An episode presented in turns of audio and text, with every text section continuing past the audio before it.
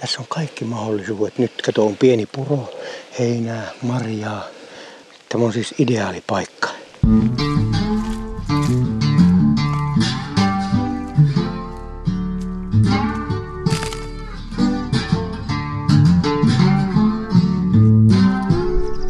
Moi, minä olen Matti Tieaho ja tää on Saappaat jalassa.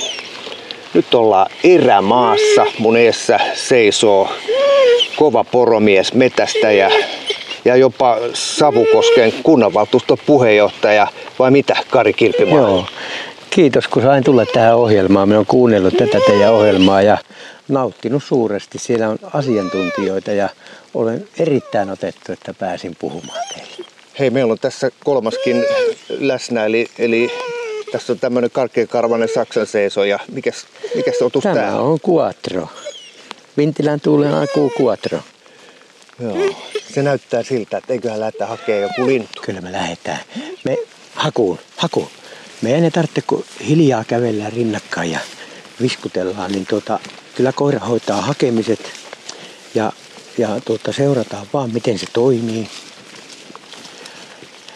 Ja ei tarvitse levittäytyä niin kuin tavallisessa jossakin Pomppu- seurua niin, pomppupyynnissä. Että tiukasti vaan seurataan, mitä se hommaa ja kävellään hiljaa. Voidaan keskustellakin. Jos sulla jotain on mielen päällä kysymyksiä, niin No. mä voin yrittää vastata, mutta pääasia koko ajan silmät seuraa koiraa. Sitten ei saa missään vaiheessa niin kuin hylätä. Silmän tehtävä on koko ajan seurata, mihin astut ja missä koira menee. No hei, kun mä katson mihin mä astun, niin tähän näyttää lupaavalta. Mä oon ihan täynnä mustikkaa. Kyllä, ja Luuletko, juu, että löytyy jotain? Kyllä tästä pitäisi löytyä. Tämä on yksi niitä varmimpia paikkoja, mitä mulla on ollut ikinä. Ikinä ja erittäin säästeliästi tästä käynyt, käynyt hakemassa yhden ja kaksi lintua korkeintaan syksyssä. Miten Mutta, mutta tässä kyllä paljon liikkuu porukkaa muitakin. Että Joo. Miten se kuvailisi tätä metsää? Miten, minkälaista pöpeliä? sieltä lähti teeri, mutta koira ei tiennyt yhtään mitään. Kato perkele. Kato, se tuolta tuulen alta se näki meidät ja se lähti ukkoteeriin. Joo. Huhu. Joo, nyt koira merkkaa sitä, mutta Se meni tilanne ohi. on menetetty. Joo. Vaikka, vaikka näin hiljaa puhutaan, niin silti kolme minuuttia suurin piirtein niin heti tapahtuu. heti lähti. Niin, minkälaista mettää tää on? Kuvaillaan vähän. Tämähän on talousmettää.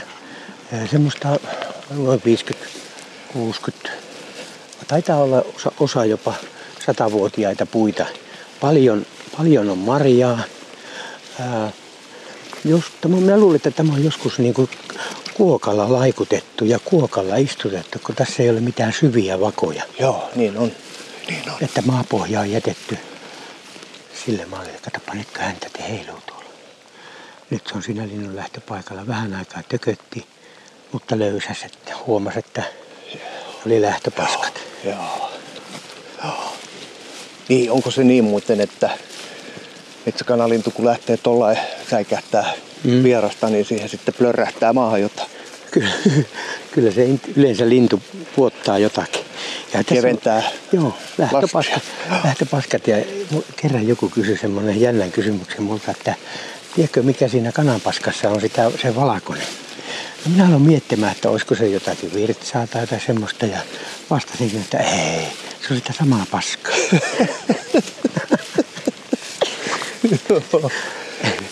Mutta hei, tämä paikkahan on mulle tuttu. Mä oon ollut viitisen vuotta sitten täällä samalla seudulla ja mun mielestä silloin ei ollut näin paljon mustikkaa kuin nyt.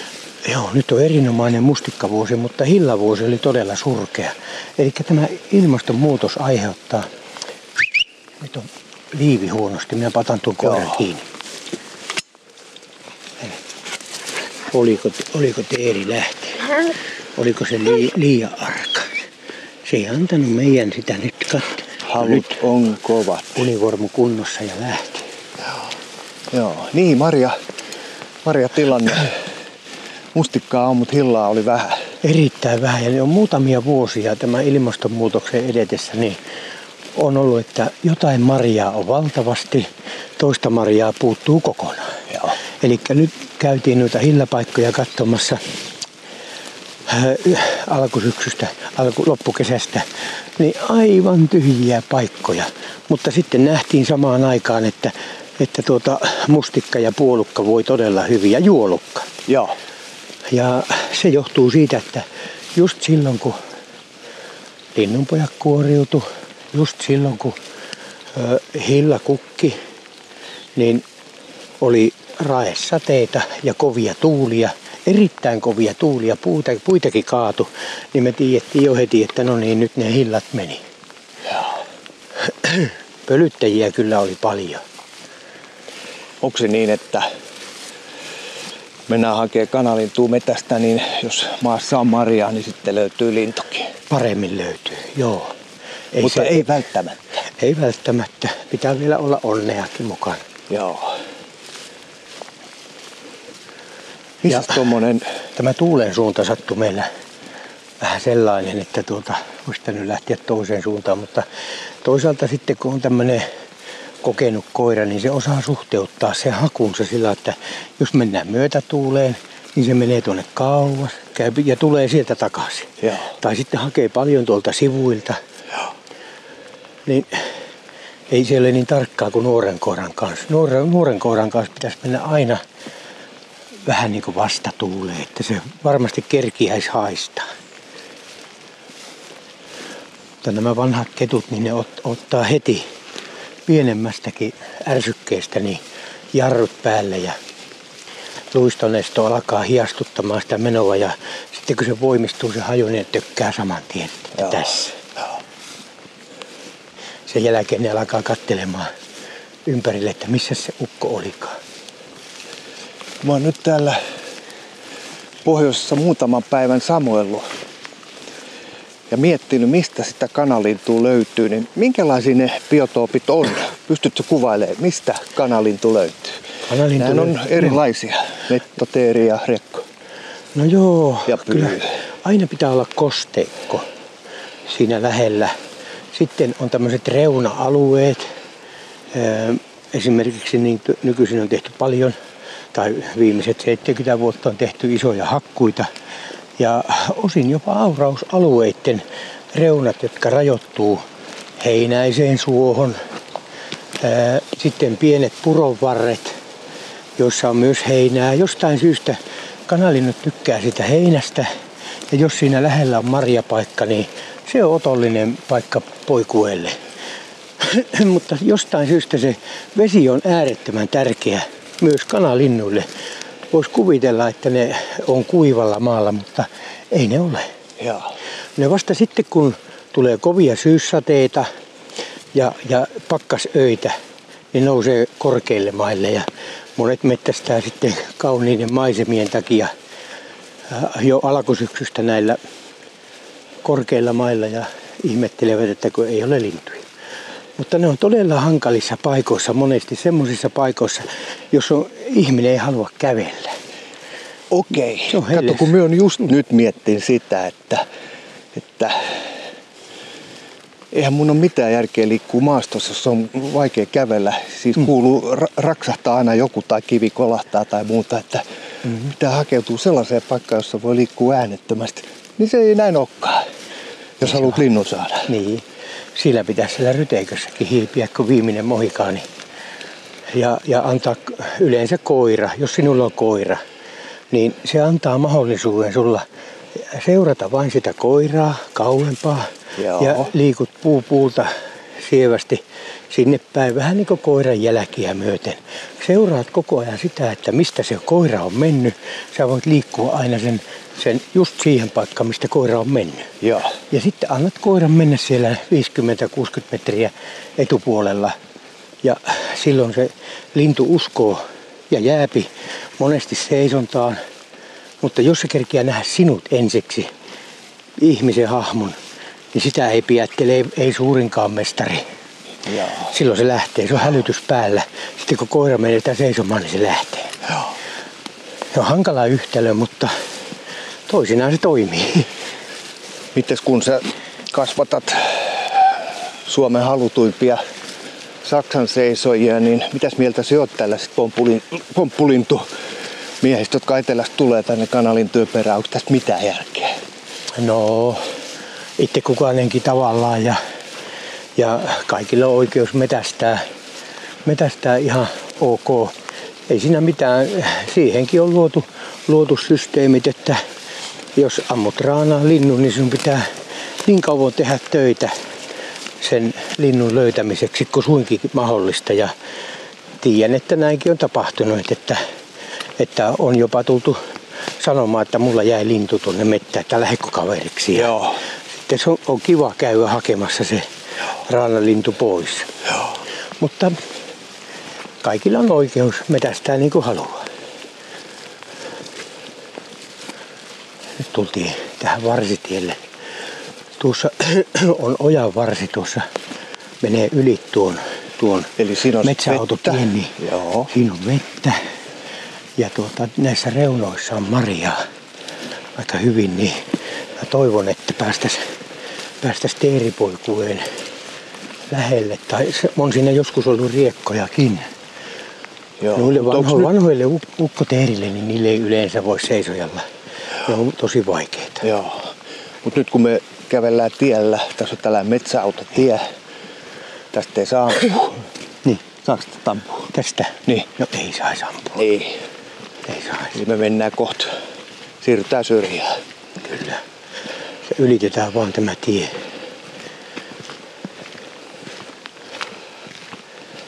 Katsotaan mitä tuo koira tuolta saapi aikaa. Voi Mikäs takia sillä on tommonen nimi kuin Kuotro? Suomalainen koira. Vai onko se suomalainen? No, no se on semmoinen puoli saksalainen.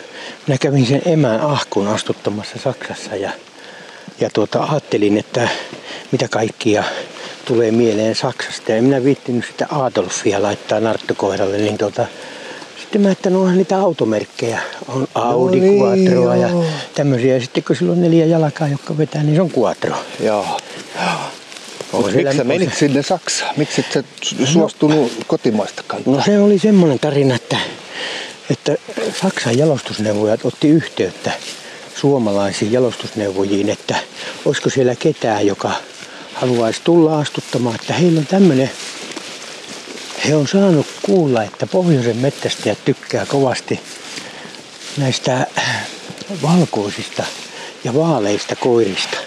Että heillä on yksi suku täällä, joka, jo- jossa on semmoisia valkoisia Va- Silloin tällöin syntyy valkoisia pentuja. Joo. Että olisiko siinä teille geenipohjan laajennusta? Ja jalostusneuvojat ei sitten ei luovuttaneet, vaikka minä yhden kerran sanoin, että en, en lähde, että en minä osaa Saksassa mitään. Ja sitten mä sinne lähdin ja tuossa on tulos. Se sattuu oikein hyvin, hyvin ne ominaisuudet täydentämään sitä minun narttua. Minkä ikäinen tää Quattro on nyt? Quattro on nyt kuuden vuoden. Eli se on se ehkä kaikkein paras ikä. On kokemusta ja vielä kestävyyttä. On. Se pitäisi olla nyt parhailla. Sanotaan kaksi vuotta vielä, niin se on huippukunnossa. Sitten se alkaa pikkusen rapistumaan, mutta vain vähän. Joo. Eli tällaisen koiran käyttöikä se on, tämähän on erittäin raju hommaa. Tuommoinen koira joutuu todella kovalle, se on huippu-urheilija. Se on joku semmoinen kuule kymmenestä vuodesta ää, 12 vuoteen, millä niillä voi mettästää. Tietenkin se kevenee se käyttö sitten, sitten tuota loppusuoralla, että ei se enää palaudu niin nopeasti, mutta nämähän palautuu tosi nopeaa.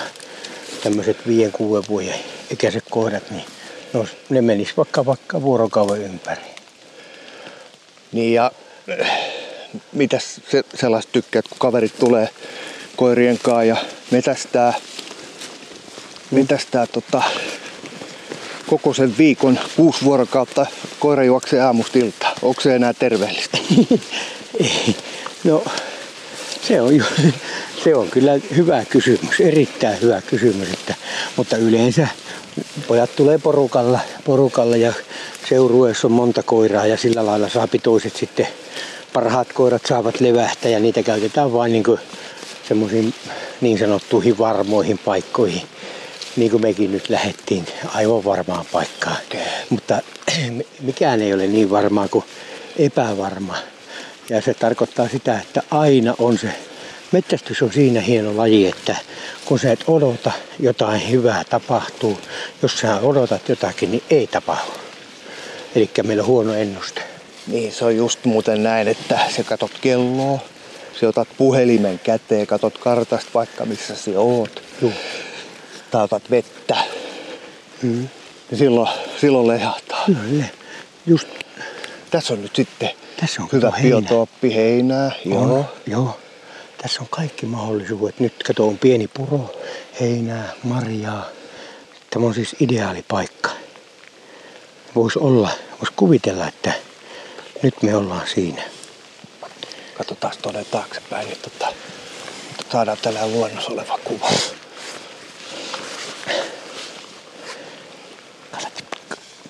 Sinunkin laittaa se haulikko poikittain. Meillä ei ole kato mitään hätää. Kukaan ei Okei. tuota yllätä meitä. Meillä on kato tiedustelijat tuossa etumaastossa. Eli sä laitat paukun vasta sitten? Joo, Okei. tyhjänä on pyssy. Aha, nyt tulee. Piikku kävi katsomassa, että mihin pojat jäikö jatkuva liike loppu. Joo. Se aikaisemmin kävi tuossa vain 4-50 metrin päässä tuijottamassa, että no sieltä ne horjuu vanhukset tulemaan. Niin. Mutta nyt se kävi katsomassa, kun pysäytti. Joo. Että no, onko teillä jotakin erikoisempaa, mitä mulla täällä? Niin. Joo, koira on erittäin fiksua tossa. On se liian fiksu. Jos osa- osais puhua kuule kaikki jutut, mitä minä itsekseni kiroilen, niin tuota, täällä hissukseen maailman menosta, niin tuota, siitä tulisi aika monen romaani ja varmaan minut suljettaisiin jonnekin. Mutta Onneksi se ei osaa puhua. Siis tota, suljettais vankilaan vai johonkin No, laitokseen? joku semmoinen paikka, missä ei se mutina kuuluisi.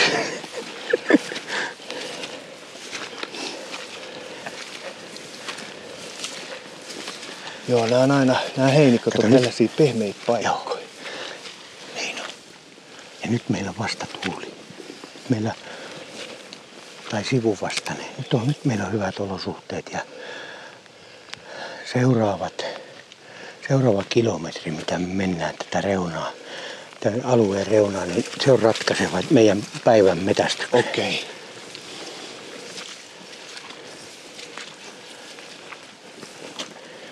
Jotain hyvää. Kuuluuko poksaus jostakin kaukaa? Kyllä. Kyllä. Muitakin on. Hau, haulikko tuhahti. Tämähän on suosittu metsäkanalintualue, tää Vintilä. On tämä alkaa olla niitä Suomen suosituimpia alueita. Sorvortta ja Tulppi on toinen, joka samoin Lieksan, Lieksan mukaan, niin tuo Lieksa on myös oikein haluttu paikka, mutta siinä on se susivaara. Joo. Ja porohoitoalueessa on se etu, että täällä harvemmin, erittäin harvoin jää koira sujehampaisiin. Johtuen siitä, että tämä on erityistä porohoitoaluetta, jossa, jossa huolehditaan siitä, että poroilla on hyvä olla. Ja vahinkoeläimet poistetaan silloin, silloin kun ne alkaa tuottamaan liikaa vahinkoa. Joo. Ja tämä on niin kädenojennus myös kanakoiramiehille ja kaikille Suomen metsästäjille on alue, jossa voidaan metästää Turvallisesti, turvallisesti. metästää ilman suurpeto-uhkaa. Juu. Mitäs lintua täällä on? Löytyykö kaikki? Pyy, metso, teeri, riakko. Kyllä löytyy. Kaikki löytyy. Ja siihen löytyy, on alkanut tulemaan vielä lehtokurppiakin on alkanut Älläs. tulemaan. Juu. Silloin tällöin, en tiedä onko ne muuttolintuja vai mitä, mutta, mutta on tavattu tuossa Kemijärven korkeudella varsinkin, mutta on, on mainintoja, että täälläkin olisi ollut. Näissä lämpimissä etelärinteissä, missä on kosteikkoa, niin kuin tämäkin paikka. Joo, mutta sieltä on vielä nähnyt etkä ampunut. En ole ampunut. Ja supikin on kuulemma ollut täällä jo. Niitäkin on saatu talvella. Niillä on lyhyet jalat täällä, niin ne ajokoirat saa niitä kiinni. Ja, ja, ja jo, joskus jopa juoksijat ja hiihtäjät. Mutta niistä, niitäkin on havainnoitu.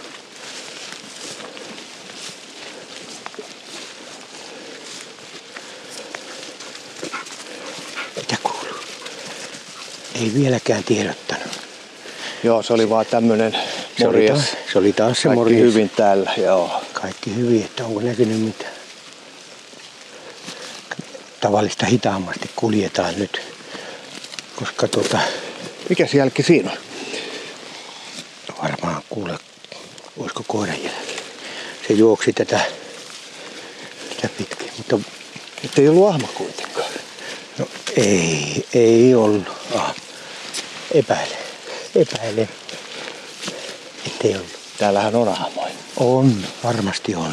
Ja tuosta Venäjän rajan yli tulee kuule tukkaputkella koko ajan. Joo. Ne tulee niin kuin, silloin kun paliskunnan Kemisompion porot löysätään tuonne Korvatunturin alueelle sinne UKK-puistoon talvilaitumille, niin koko ajan langat vinkuu rannalla, kun, tai rannalla, kun rajalla, rajalla, kun niitä petoja tulee. Niin susia kuin ahmojakin. Eli... Ilveksetkin on lisääntynyt täällä. Joo. Että kyllä, kyllä meillä kaikki Ilmasto on. lämpenee ja Kyllä. tulee... Täällä on varmaan nähty myös perhosia, sellaisia, joita aikaisemmin ei ole nähty. Nehän on aika nopeita sellaisia indikaattorilajeja, jotka Joo. ilmaston lämpenemisen myötä Joo, kaikki kyllä. rajat siirtyy pohjoisemmaksi. Kyllä. Ja kun just lukenut uutisen, että Suomi on maa, joka on eniten lämmennyt ilmastonmuutoksen. Neljä, Vuoksi. neljä astetta, kun oli se ennu- ennuste. Tai, tai on lämmennyt, en muista sitä vuosilukua, mutta neljän asteen lämpiminen on jo niin kuin, niin kuin suunnitteilla tai tiedossa, että se tulee olemaan totuus, kun niin nopeaa lämpiää tämä. Ja Lappi ja arktinen alue lämpiää kaikista eniten koko maapallosta. Niin. No mites poromiehenä huolestuttaako? Ilmasto lämpenee ja poromies sen mukaan. Poro, poromies on semmoinen erikoinen laji. Se, se tuota, ihmiskunnassa se kestää iskuja todella paljon ja se pystyy mukauttamaan sen olemisensa siihen, ettei ole tuloja, ettei ole, ei ole tuota, kovin hyvät tilanteet Kato sammakko. sammakko siinä. No niin. Mikäs? Se ei ollut tammakko, se oli sammakko. Niin tuota, se, se, se, yleensä se, ja se usko se on siihen porotalouteen, niin se on jotain semmoista, jota ei voi selittää. Ne vaan jatkaa ja jatkaa. Ja sanovat, että aina on ollut huonoja vuosia, aina on ollut täydellisiä porokatoja, on tullut joku pernarutto tai joku muu vitsaus. Ja silti ne on jatkaneet sitä työtä. Ne samat suvut painaa päälle. Joo. Hiljaa, hiljaa eteenpäin. Tämähän on... Mikäs tää nyt on Kemin Kemin sompio. Sompion paliskunta, niin se on siis osa, osaksi tätä Savukoskea ja mikäs, siinä on joku toinenkin kunta. On Sodankylä. Sodankylä, joo. Joo, Niin tää on suurin paliskunta. Suomen Suomessa. suurin paliskunta. Paljon niitä paliskuntia on? Oliko niitä 54? Ja Joo. Niin. se, että on paljon paliskuntia tai on iso paliskunta, niin se tarkoittaa sitä, että se on sen kunnan yleisen hyvinvoinnin vuoksi tosi tärkeä elinkeino. Kyllä. Sanotaan näin, että, että jos oikein huonot ajat tulee, niin viimeinen poromies sammuttaa valot. Että ne, ne, ne pitää nämä pienet syrjäkylät asuttuna, pitää koulussa lapset ja kaikki muut voi lähteä, mutta poromies jää, koska se on ollutkin täällä. Porotalous ei luovuta tätä aluetta, kun tämä on maailman paras alue heille. Joo. Ja sen takia, sen takia tuota, on jotenkin tullut semmoinen tunne, että halutaanko vasiten tehdä, tehdä porotaloudelle hallaa, hallaa monenlaisilla eri jutuilla, mutta, mutta toivottavasti se on minun, minun omassa päässä semmoista väärää tietoa. Mulla on vähän sellainen tunne, että poromiehiä pidetään, pidet- pidetään tota, semmoisia vähän niin kuin lain suojattomina. Kyllä, se, meistä on tehty semmoinen kuva. Minäkin puhun, vaikka mulla ei ole enää kuin yksi poro, niin pidän silti ittiä poromiehenä sen takia, että on koko elämäni niiden kanssa ollut. Ja vasta nyt sitten varttuneemmalla iällä annoin pojalle kaikki porot ja tunnen niin kuin sen yhteisön joka jäsenen ja ajattelen aina niin kuin heidän etuaan kuitenkin. Ja, ja surukseni olen huomannut, että ää, meistä on tehty semmoinen kuva, että me ollaan laiskoja ja, laiskoja ja vähän juoppojakin. Ihan niin kuin alkuperäiskansat ainakin on. Ja se ei, ei aina pidä paikkaansa. Silloin kun on töiden aika, niin silloin tehdään todella lujasti töitä. Muistan nuoruudessa, kun nyljettiin 1250 poroa yhtenä yönä ja seuraavana aamun. Yöllä aloitettiin erotuksen jälkeen ja lopetettiin seuraavan päivän iltana ja välissä nukahettiin pieniä pätkiä nuotion lämmössä, niin tuota, kyllä tuntuu, että voisi tehdä jotain muutakin sillä hetkellä, mutta nyt se tuntuu semmoiselta sankaritarinalta. Joo. Ja tulee hyvä mieli, että minä olin mukana siinä. Ja oli, oli pakkasta ja kylmää, mutta se yhteisöllisyys ja ne vanhempien miesten se tuki. Tuki. Hei, musta näyttää, että se seisoo nyt tuolla.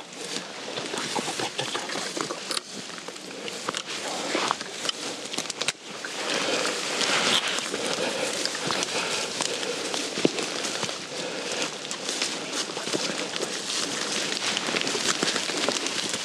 Välihommi voitas.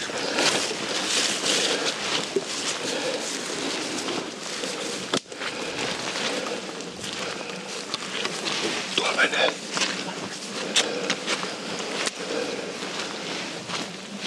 Näytkö Matti koira? Se on tuolla. Ei kyllä laukas. Etäisyys 50 metriä. Nyt seisoo.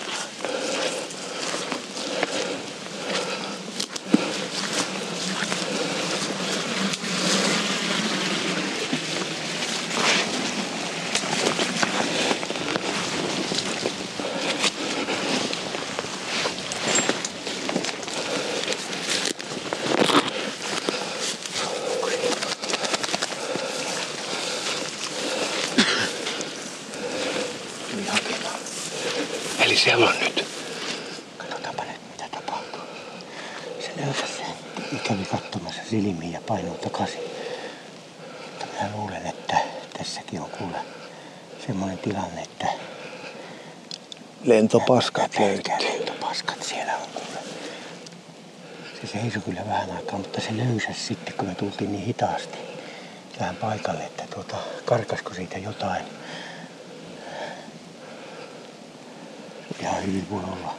On muuten semmonenkin juttu, että kanakoiran mettästys on toisinaan täysin niin kuin, niin kuin onnetonta tuherrusta hyvälläkin koiralla, jos on semmoinen jonkun tietynlainen ilmanpaine. Sitä on joskus mietitty, että mikä se voi olla, niin tämmöinen vetinen saje tai sitten joku oikein kaunis auringonpaiste. Joo. Niin lintu on niin arka, että se ei päästä lähellekään. Ja sitten taas joku, joku pieni myrskytuuli tai tämmöinen, niin se, se tuota, taas jotenkin vie ne linnun aistit. Niin se ei kuullekaan, kun ja, puut. niin, ja pakoreaktio himmenee. Ja silloin koira pääsee lähelle. Ja sitten kun koira pääsee tarpeeksi lähelle sitä lintua, sillä lailla varova, varovaisen röyhkeästi, niin se ei enää uskalla lähteä lentoon. Niin se on se juttu, mutta tämä laukesi nyt tämä tilanne ja nyt panokset pois taas. Joo, perkele. Semmoista se on. Oli vähän pikkusen tänne Olisi ylemmäs. muuten kuluttavaa, kun vaihtaa hiipinä vaihteelle. Ei kun kuule. hiipiä ja tulee tällaisia ojia ja Joo. sukkoa, jonka läpi pitää kierrellä ja kaarella. Niin Kyllä. Yhtäkkiä, Yhtäkkiä sulla- hakkaa ihan eri tavalla. Niin, ja sitten se jännitys siitä, että, että nyt se siellä Kyllä. seisoo ja pitäisi päässä niin kuin, niin kuin varovasti lähelle siihen. Ja, ja on se koko ajan se menettämisen pelko, mutta se on se, on se adrenaliini, joka siellä, siellä Ja jos se olisi aina ihan varmaa, niin eihän tässä olisi pitää järkeä. niin. Tämä olisi sitten ihan leikkiä. Mutta, eh, ja sitten kun tähän otetaan, tähän samaan leikkiin otetaan mukaan tuomari, toiset kilpailijat, toisten kilpailijoiden koirat, niin se, se, niinku, se on täydellistä agilityä villillä riistalla. Ja, ja tuota, sun täytyy niinku säilyttää siihen tuomariinkin semmoinen jonkunlainen, he, he, miten minä sanoisin, toverillinen ja ymmärtäväinen ää, ote. Joo. Ja, tää ei se oikeastaan puhuta otteesta, vaan suhtautuminen. Ja sun pitää niinku mukautua siihen porukkaan ja tuomariin ja yrittää silti olla tiukka sille omalle koiralle ja tiukka ja kannustava. Joo. Oot näitä koiria, näitä Saksan seisojia kasvattanut. No, minä olen kasvattanut vuodesta 1991. Se oli minun ensimmäinen, ensimmäinen pentue oli ja, ja sitten sitä on vuosittain on ollut melkein, melkein joka vuosi ollut yksi pentue.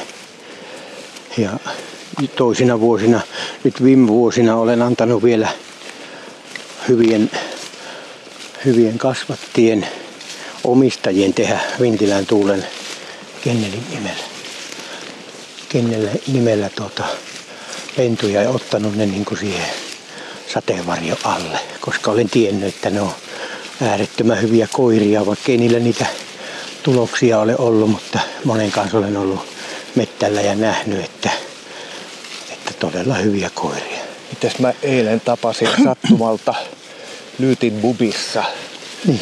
sun naapurin. Siis ihan vieressä asuu kaveri, joka on siis tää Heinäjärven Eetu. Niin, Esa, joo. Niin, se on vannoutunut pystykorvamies. Miten se on mahdollista, että näin lähellä ja niin erilaiset filosofiat? ei se mitään, se on rikkautta kaikki. Ja tuota, Esa, Esa sanoo, että haulikolla ei saisi mettästää yhtään mitään, että kiväri on ainoa oikea. Minä taas on sitä mieltä, että haulikko on niin kätevä kantaa. Ei ole kiikaria, joka huurtuu. Ja mä, tehdään, minä tykkään tehdä tämmöisiä äh, niin sanottuja pikkulenkkejä, tunnin kahden lenkkejä ja, ja sitten istahan tulille ja, ja mulla on koira aina hallinnassa ja Esa taas on sitten semmoinen perinteisen savukoskelaisen metsästysmuodon kannattaja, joka tekee semmoisia viikonreissuja.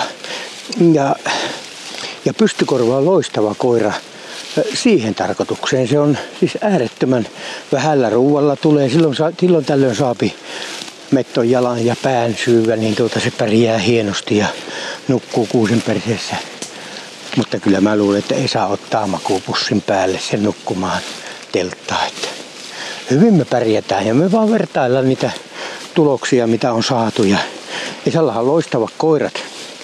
Että siellä on aivan voittajaluokan koirat. Joo. Se aiemmin naureskeli tälle koetoiminnalle, mutta nykyisin se sanoo, että, että on se hyvä juttu, kun yllytit häntä Joo. siihen koetoimintaan. Mä ajattelin, kun sulla varmasti on huippukoirat, että ei se Suomen taso ole varmasti missään lajissa niin, niin hyvä, ettei pohjoisen koira pärjäisi siellä.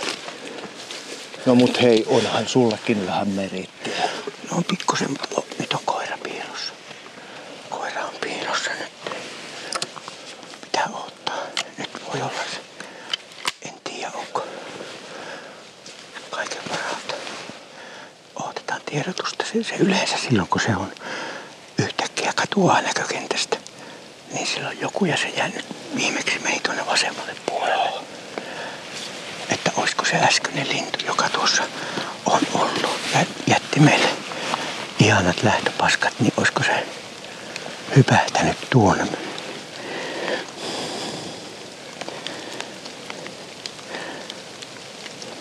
Mikä on etäisyys? 200 metriä. Eli aika Se on, kaukana. se on mennyt meidän, meistä eteenpäin. Okei. Okay. En tiedä, seuraako sen linnun lento, lentojälkiä. Se nimittäin kun lintu lentää, vaikka se menee tuolla pujen tasalla ja nyt kun tämmöinen matalapaine, niin se tippuu se lentohaju alas ja koira pystyy seuraamaan sitä.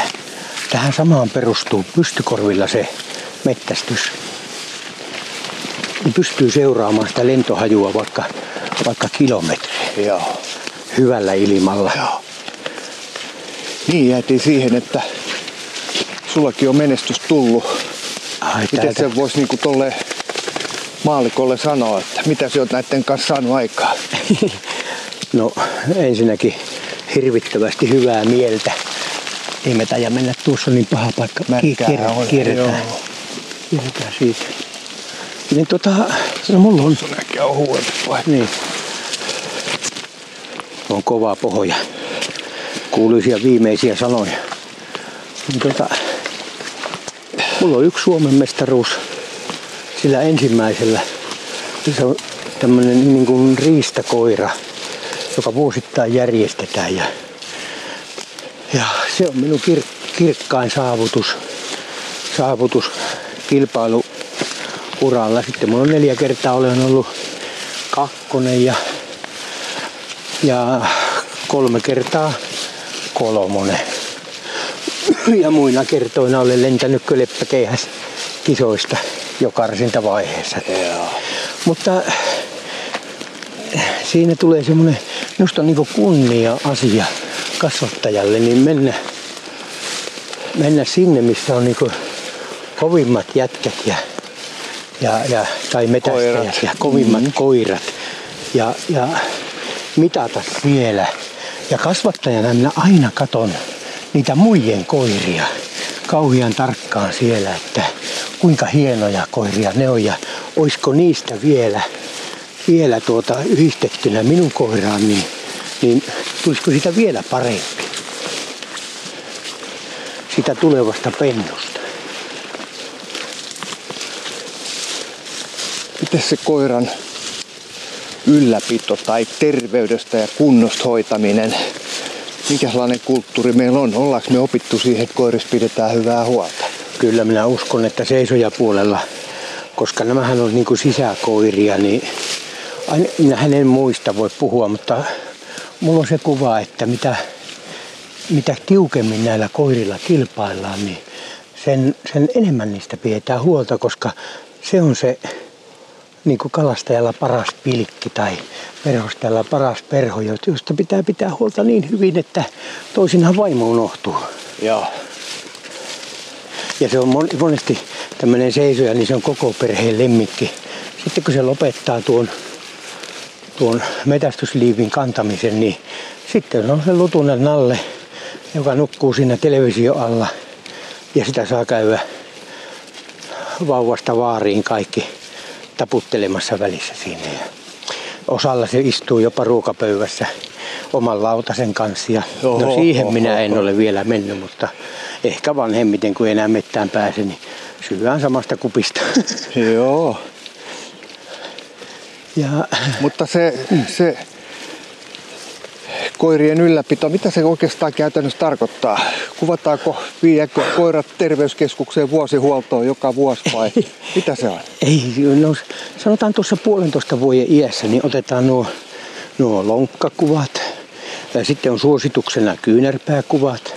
Ja nyt on tullut voimakkaita äänenpainoja myös sen suhteen, että myös olkavarret voi kuvata ja, ja kannattaa kuvata. Ihan sen takia, että tämä on aika raskas koira, tämmöinen sak- Saksan seisoja. Ja tuota, se etupää joutuu niin tiukille, tiukille täällä, kun se hyppii pojien yli ja kallioilta, kiviltä. Ja takoo päiv- pitkiä matkoja, pitkiä matkoja takoo tuota metällä, niin se on, mitä terveempi se koira on, niin sen tyytyväisempi se koira on. Ja paremmin pärjää. Mutta jos sillä on vähänkään vaivaa, niin eihän se onnistu täällä mitenkään. Sille tulee joku tulehdustila ja se alkaa huonosti mettästämään. Joo. Ja se ei haista mitään, törmäilee. Kaikilla paha mieli. Siksi on kauhean tärkeää, että ne terveystutkimukset tehdään hyvin. Ja sittenhän siinä on vielä Kennelliitto haluaa, että, että tuota, on tyytyväisiä koiran pitäjiä ja koiran pennuottajia. Ei kukaan halua myyä huonorakenteista koiraa. Mites Si- siihen on taas näyttelykin on hyvä.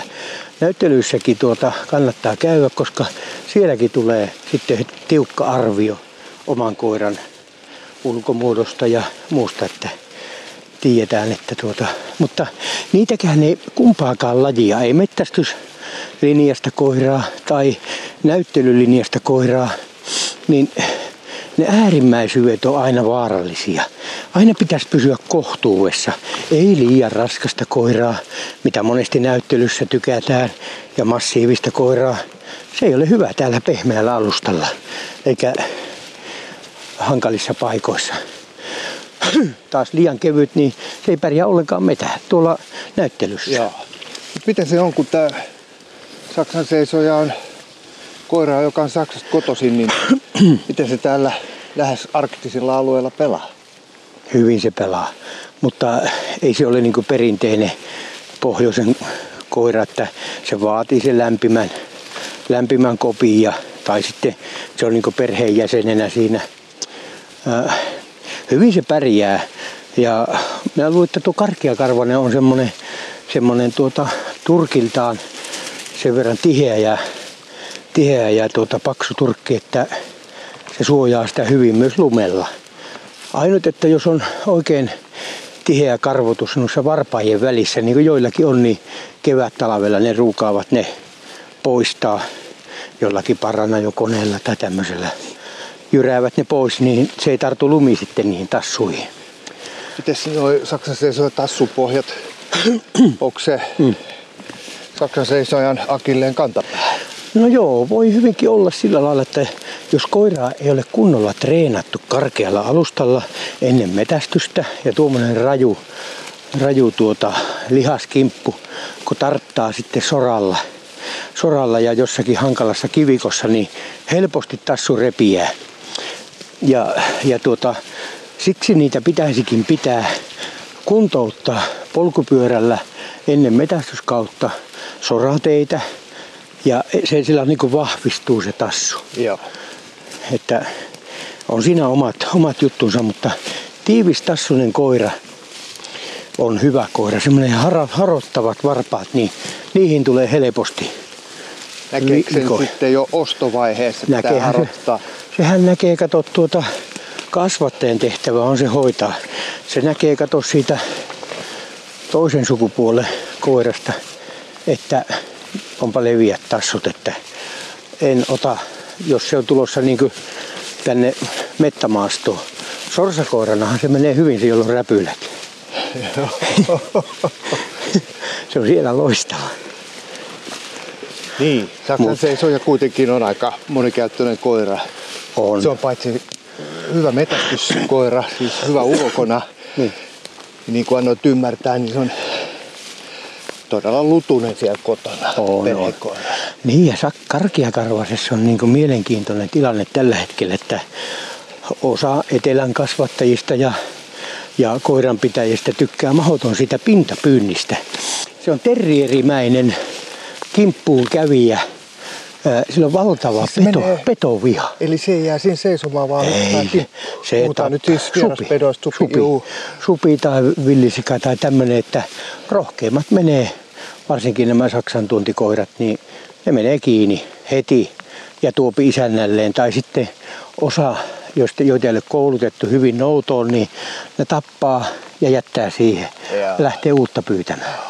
Eli ne on riistahoitajia parhaasta päästä. Ja on tapauksia, että karkkari on haukkunut karhua ja ahmaa ja ilvestä ja monenlaista. Että siinä, siinä on se ääretön petoviha on se, se sen yksi puoli. Mutta sitten on taas ö, myös se mättäitä myötäilevä, herkästi vainua käyttävä riekon ottaja joka, tuolla tunturissa, joka, joka tota, ei jätä väliin lintuja, vaan hakee tiheällä kammalla ja, ja jaksaa pitkään. Ja, ja se, on, se, se on hyvin sekarotunen ja semmoinen, vielä semmoinen, miten sen sanoo, miten se sanotaan hienosti, hyvin laajakäyttöinen koira, joka, joka kyllä tuota, voi suuntautua mihin vaan. Sä voit saada tämmöisestä villisikakoirasta todella helläsuisen linnunnoutajan. Tai kun, kun vain sille kerrot, että, että sun pitää teet? näin toimia. Joo. Eli se on sellainen niin kuin monikärkiohjus. niin, joo. Joistakin koirista olen sanonut, että tämä on semmoinen niin kuin, niin kuin riistaan hakeutuva ää, lämpö, lämpö, ohjus. lämpöohjus. Eli se, se, sen päätehtävä on käyttää tuota nenää ja sitten noita vahvoja jalkoja ja koko ajan vain ja ainoastaan hakea sitä lintua.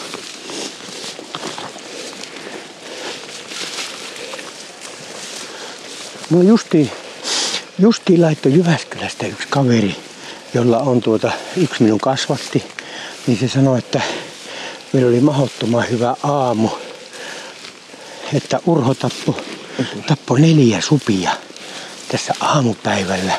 Se oli päässyt johonkin supipoikueeseen kattelee meitä.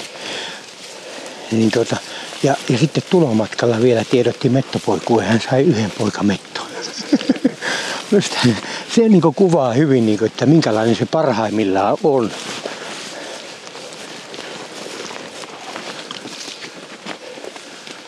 Kuinka paljon meillä on Suomessa Saksan seisoi. Mulla on sellainen tunne, että trendi on nouseva, että niitä hankitaan on. enemmän ja enemmän. On, on.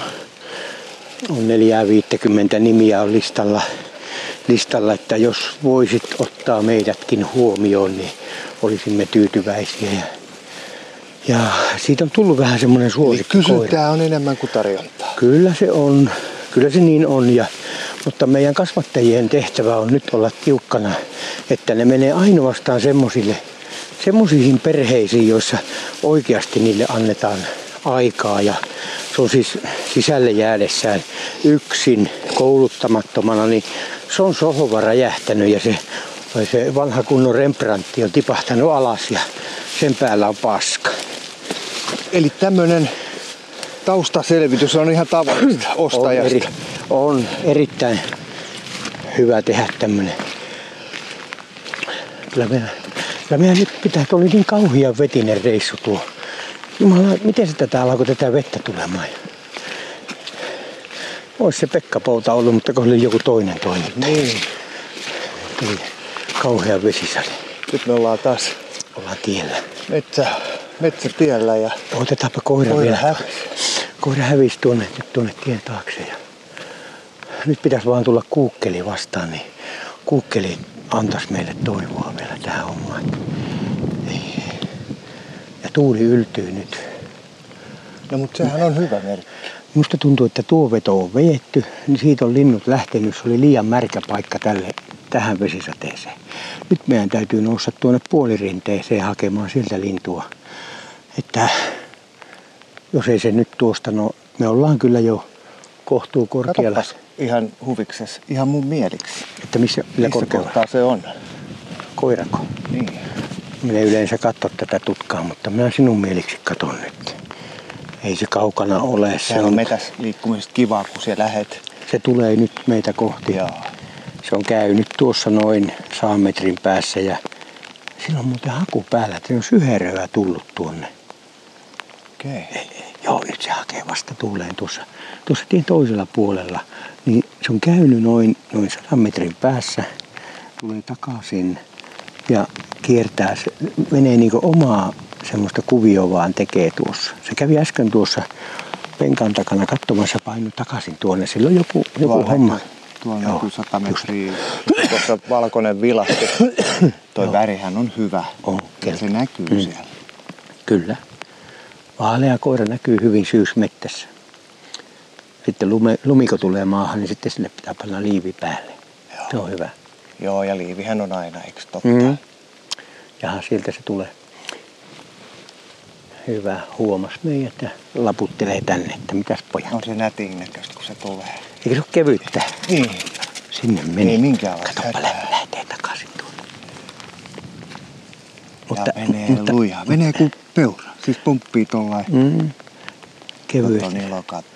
Se menee, sehän tässä onkin hienoa, kato, vaikka et sinä saisi lintuakaan, niin kun sinä, sinä seuraat sitä koiran toimintaa, sinä näet, että nyt sillä on joku haju, tässä on ollut joku, sitten kun se nostaa pää ja lähtee liikkeelle, jaa, se oli lähtöpaska, ei mitään, mennään eteenpäin, taas on haju.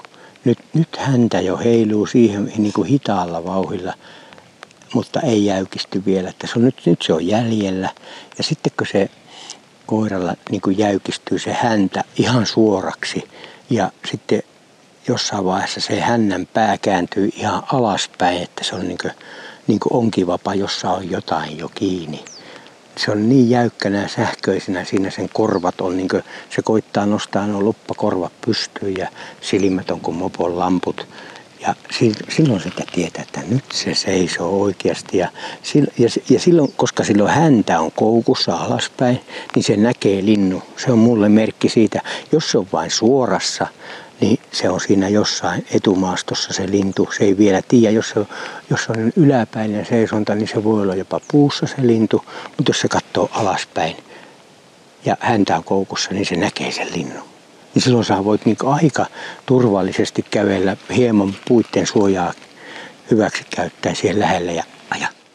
Ja sitten lähetään.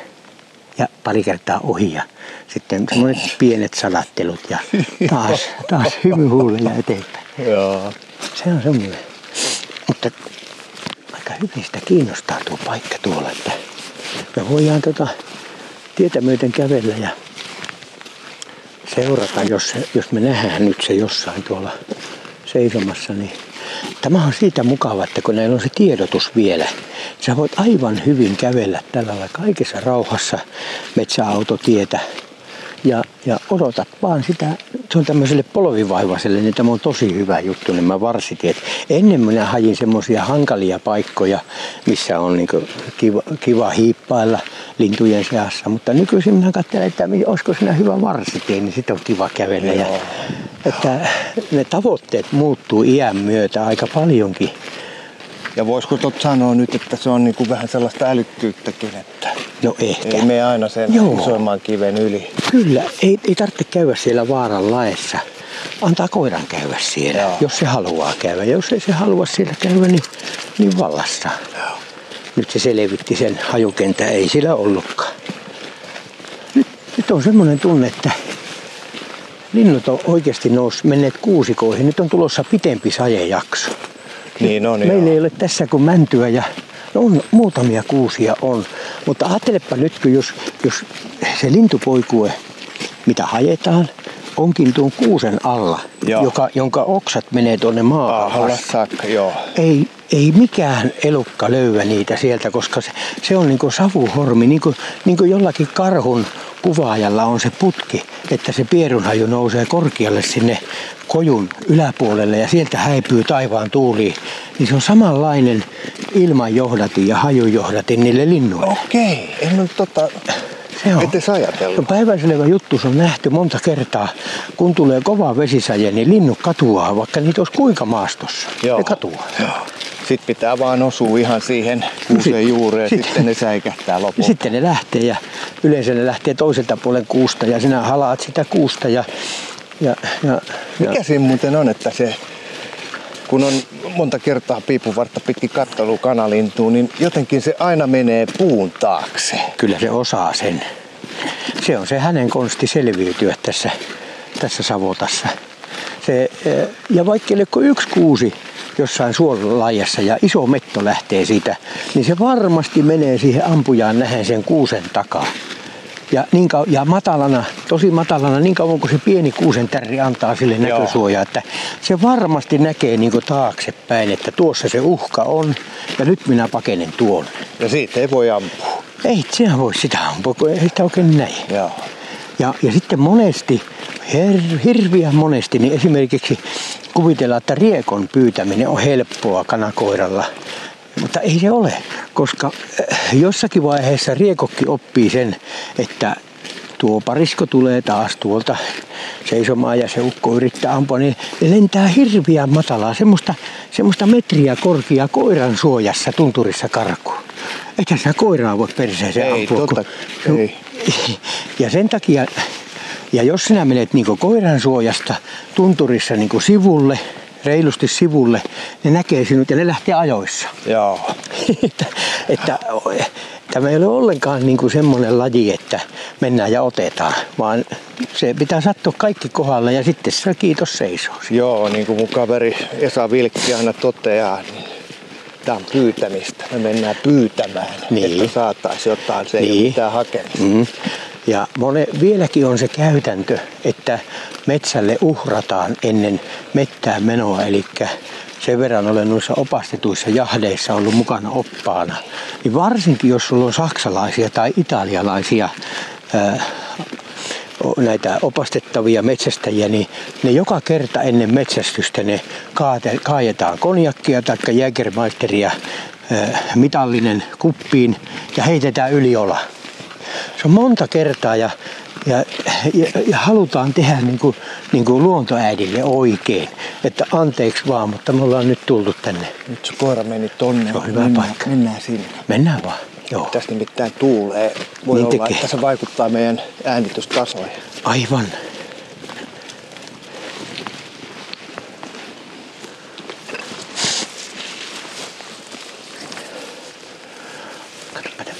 Oot aivan oikeassa, että on erittäin hyvä.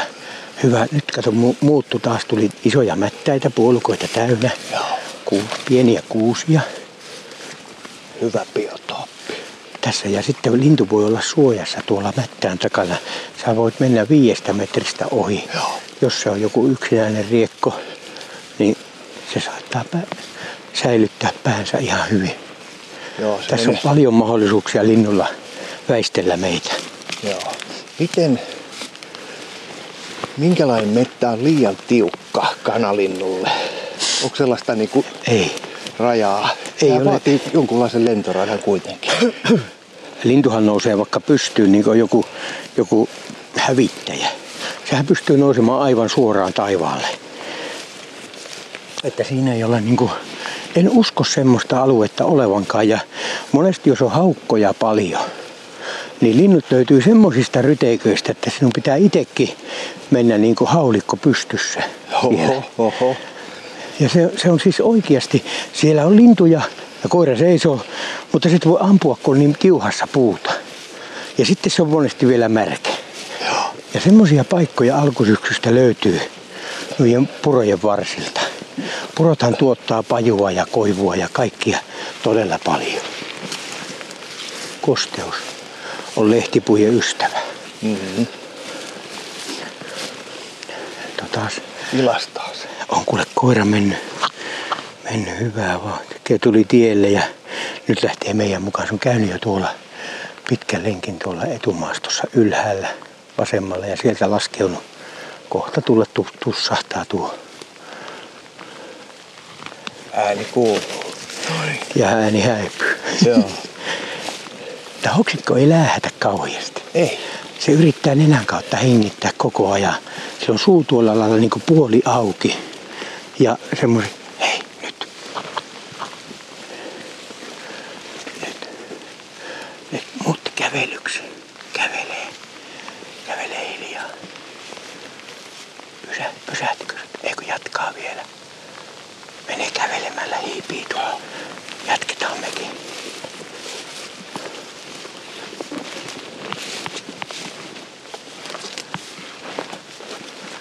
Voi voiko kestäis vain.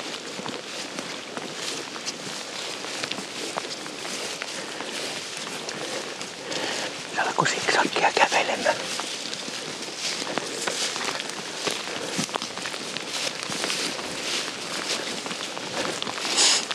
Kova saja.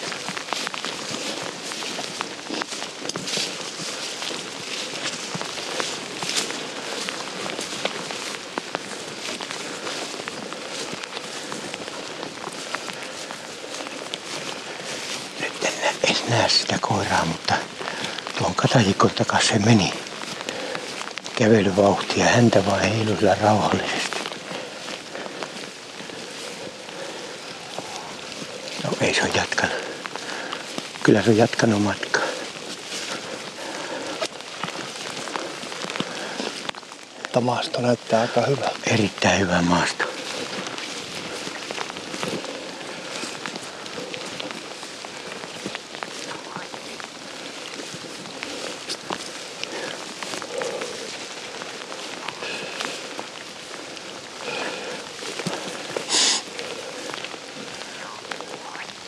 Kova saje. Pitää vielä odottaa. Tuolta tulee. Kattelee, tulee, jos se tulee, jos se tulee suoraan meidän tykö, niin silloin se on lintu, jos se jatkaa vaan matkaa. Joo, jatkaa matkaa. Ei tänä päivänä meinaa onnistu. Mutta katsoo vielä tuo oikean laajankin nyt. Ja huomaa, se ei, se ei mitään kiirettä enää. Se on saanut jonkun käryn, niin se ottaa rauhallisesti. Joo. Eli se vauhti loppuu heti. Ja niinhän se on kuule tuota, sama homma on tuo ikiaikainen pyyntitapa, että ensin hajetaan rajulla vauhilla, mutta sitten kun löytyy jotakin, niin sitten on kiire pois. Kiire pois. Nyt jatketaan vaan hissukseen ja tällä laillahan ne ikivanhat metästäjät on metästäneet hirviä ja mammutteja ja norsuja ja mitä kaikkia. Ensin pitää hakea kovasti ja sitten kun löytyy, niin sitten aletaan miettimään, että miten tuo saataisiin. Joo.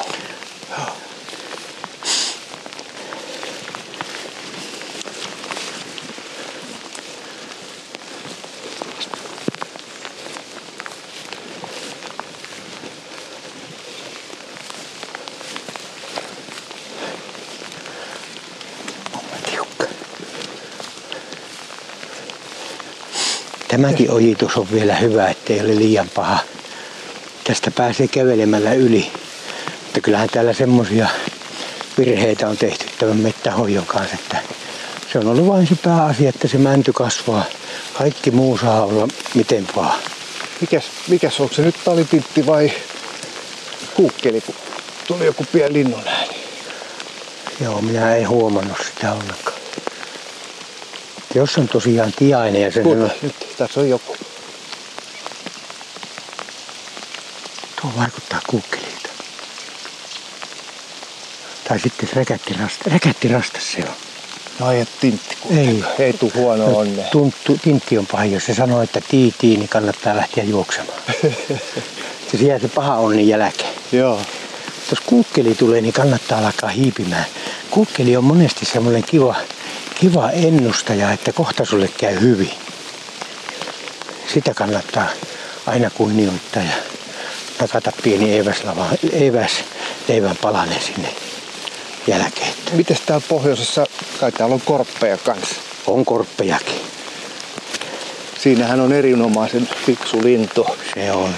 Mä mietin aina tuolla Heinolassa, kun metästän hirviä, niin välillä tuntuu siltä, että tulee sanomaan, että Mm. tuolla on hirvi, menkää tonne. Ja on se lonks lonks ja se lentää monesti hirven mukana. Joo. Varsinkin silloin aikoinaan, kun täällä oli se naakiminen päätyyli.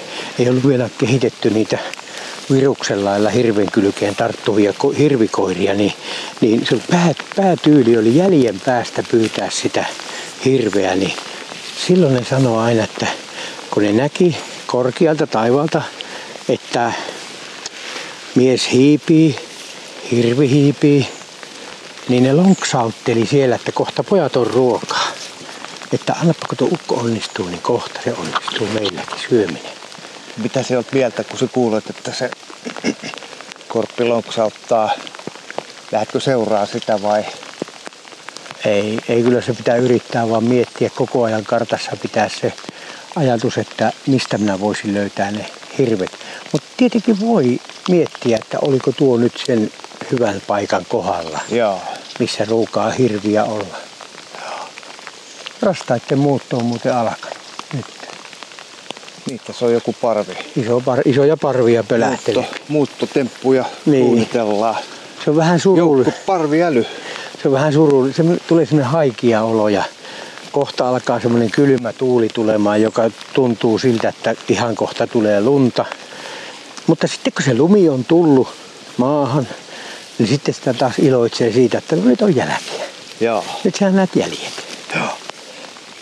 Mutta että syksy on semmoista haikea aika ja tämä metästys antaa sitten taas siihen niin virikettä. Eli niin kuin aikoinaan aina on sanottu, että poro on siitä hieno, hieno eläin, että se muuttaa niin kesän kasvit kaikki syötävään muotoon, joka voi syödä sitten talvella ne kasvit. Niin. Eli se on niin periaatteessa niin lihansyöjän, miten sen sanoisi, kasvi. Niin, mutta hei, siis toihan on oikeastaan aika hmm. hyvä, kun tuli puheeksi. Siis poro, se ei ole tämmöinen perinteinen hmm.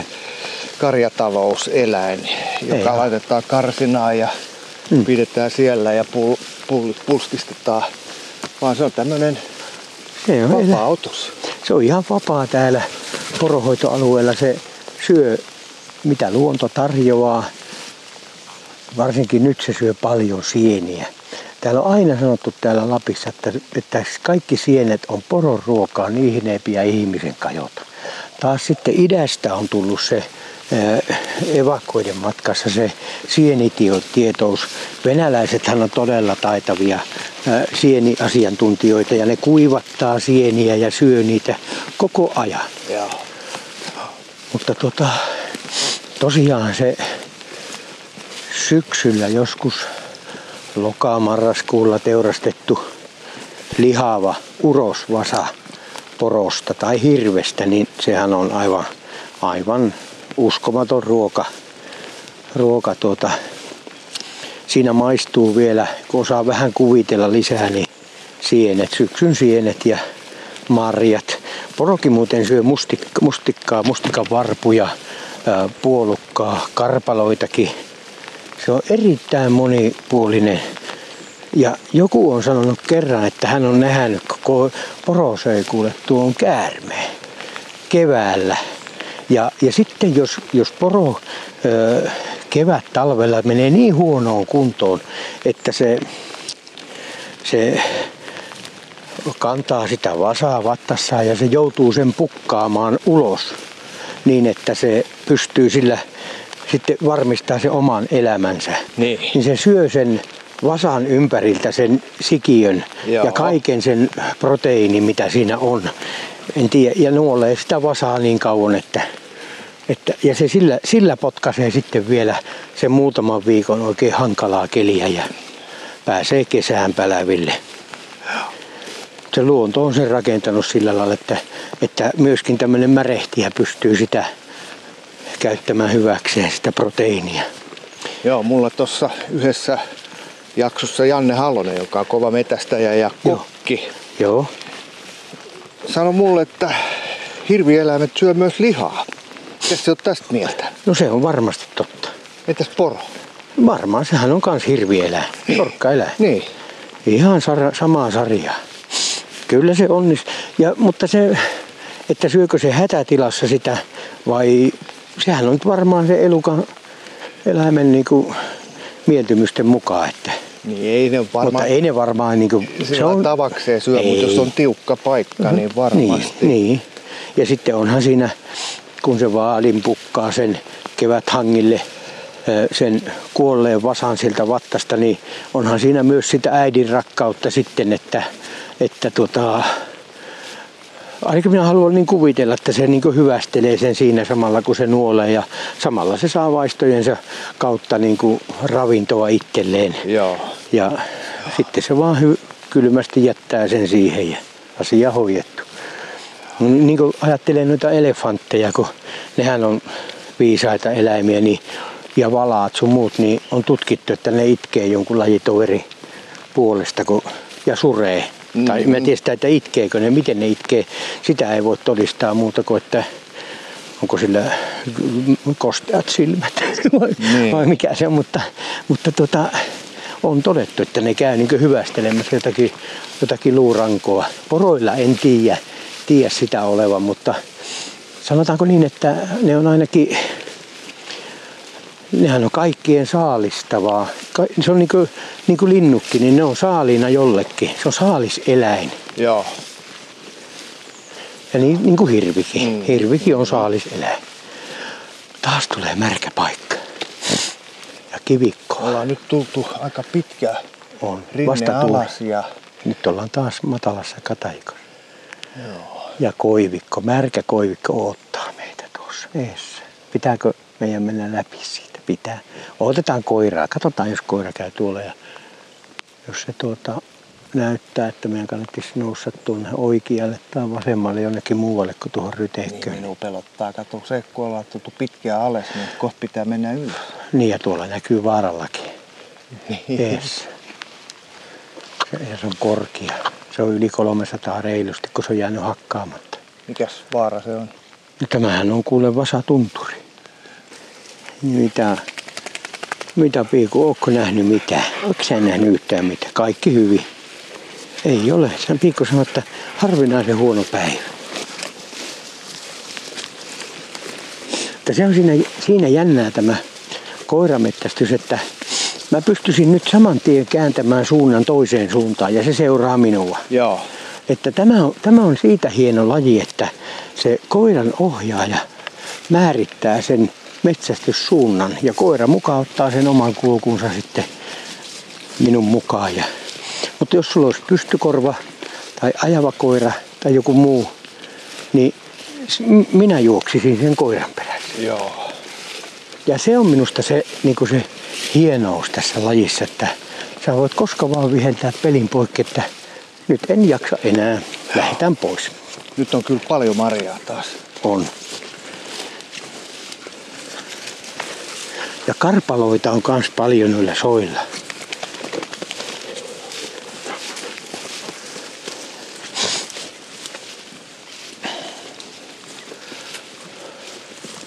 Kyllä me noussaan tuohon, tuohon kuivemmalle alueelle. Ja voi hyvinkin olla nyt tuolla Ylempänä. ylempänä, koska tuota, on odotettavissa, että tulee niin säätiedotuksessa oli, että on viikon sade tulossa nyt. Jos linnut on ennakoinut, niin on noussut, ne saa tarvittavan juomaveen täältä ylhäältäkin. Joo. Ja linnulle kaikista tärkeintä on säilyttää ne siivet ja höyhenet kuivana. Jos me nyt tässä tilanteessa satutaan löytämään joku, joku riekkoparvi painautuneena kuusen perseeseen, niin se on siellä tosi tiukassa.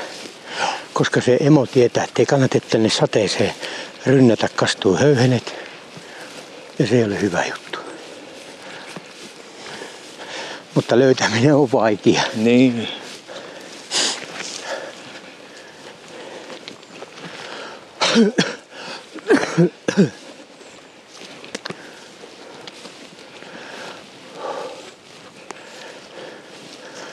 Me käydään tuossa ihan laajassa. Sitten me on kokeiltu kaikki paikat. Ja sitten tuo yksi asia, mikä on myös niin mielenkiintoinen, niin, niin että sä otat uuden koiran, niin sä haet siitä se emän ominaisuuksia, että onko siinä vai tuliko siihen niitä isän hyviä ominaisuuksia. Ja sit Miten se selviää? No ei, eihän se selviä muuten kuin kävelemällä täällä ja antamalla koiran juosta ja kouluttamalla sitä. Ja se on, se on myös tosi palkitsevaa se nuoren koiran kehittyminen. Mutta se on siitä mielestä kuitenkin myös raskasta, että siellä tulee paljon virheitä joka päivä. Ja vaikka hyvissäkin olosuhteissa, niin lintu karkaa ja et pääse edes yrittämään, koska se koira on niin kauhean innokas siihen Joo. linnulle. Ja se riistavietti voittaa kaiken tottelevaisuuden. Ja sitten sulla on hyvä olla tämmöinen vanhempi koira, jonka kanssa sinä saat käydä leputtamassa hermoja. Kuule, siitä lähti kuule tuo tikka. joo, joo, näit sinä sen. Se kertoo, että tässä oli lintu tässä kelossa. Että haluatko metsästää tikkaa? se on vähän semmoinen kaikki käy. Nyt me noussaan tänne välivaaran lakeen, niin tuota, tässä ruukaa olla kuulaalla ilmalla teerillä. Teerillä on monesti soidin tässä. Tämä keli on nyt tämmöinen vetinen, niin voi olla, että niitä on, mutta voi olla, että ei ole.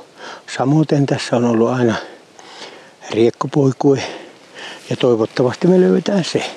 Onko riekko ja teeri, niin onko ne ihan samoilla alueilla pyörii? Voiko ne olla niin kuin vierekkäin suurin piirtein samalla laukolla? On tänä syksynä ollut kuule mielenkiintoisia tilanteita tuolla, kun Niesta-kisaa järjestettiin ja tehtiin maastotiedustelua sinne ennen, ennen kisan alkua. Käytiin tsekkaamassa niitä, niitä hyviä paikkoja, missä ennen ollut lintuja, niin siellä oli, monesti oli riekot ja teeret ihan sekaisin. Se poikue oli siinä samalla aarilla.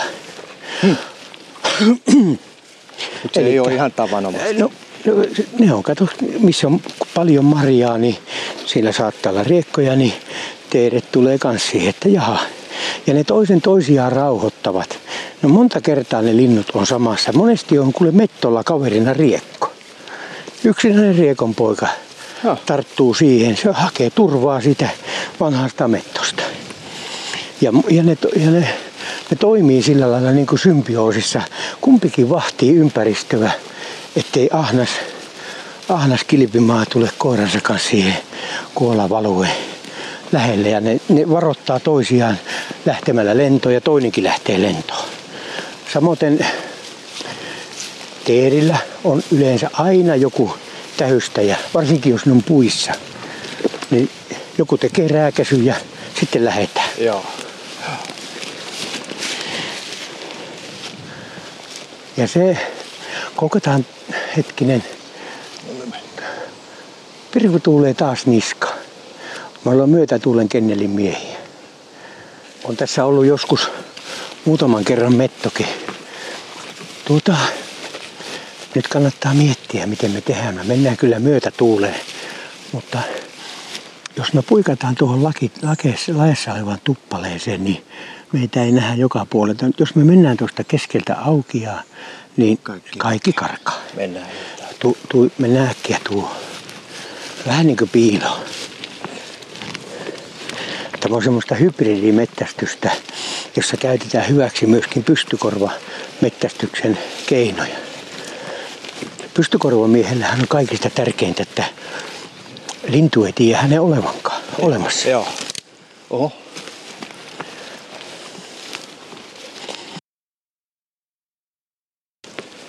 Miten se kuukkeli? Äsken sanoit, että jos kuukkelin näkee, niin kohta voi olla kanalintukin siinä lähellä. Onko ne sellaisia lintuja, että ne tapaa samalta alueelta? No, se on vähän semmoinen uskomus, mutta se on harakkalintu. Katsopa, siinähän on rypykuoppa. Kyllä me jotain siitä saatetaan löytää tälläkin retkellä. Kuukkeli on semmoinen se on semmoinen ihmistä kyvä, hyväksi käyttävä. Se on niin ihmisen kanssa symbioosissa sillä lailla, että kun sitä ei ole tämmöisen luontouskovaisen kansan, niin kuin suomalaiset on, niin ei ole koskaan metästetty, koska se on niin ylitsevuotavan ystävällinen. Eli silloin se taktiikka, että ollut aina, että kun hän on oikein ystävällinen, niin ei ne raski mulle tehdä mitään. Se on flirttilintu. Flirtti, niin juuri niin. Niin kaikki sitä alkaa ihailemaan ja, ja se on niin kivan näköinen, kun se on niitä ainuvia lintuja, jotka luottaa papukajan lisäksi ihmiseen. Tuo on niin paha rakkakive, että pitää joo. vähän ottaa paukut pois. Kyllä, kyllä. Niin tota, se on sillä pelastunut ja mulla on tullut monesti mieleen, että se, se käyttää niin kuin suomalaista metästäjää hyväkseen sillä, että se kulkee mukana. Ja sitten kun se saa vaikka kanalinnun tuo metästäjä, niin sehän suolistaa sen monesti. Joo. Niin sitten on kukkelilla juhlaateria. No niinpä se onkin. Se jääpi nokkimaan sitten niitä metsästäjältä jääneitä. Kanalinnun mustia suolia. Niin. Se on juuri niin.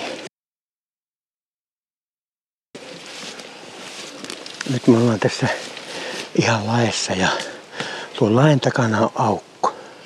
tuolla. Niin siellä on ollut monesti riekkoja Okei. Okay. siinä rinteessä. Ja tässä on alkaa olla kuusiakin mukavasti.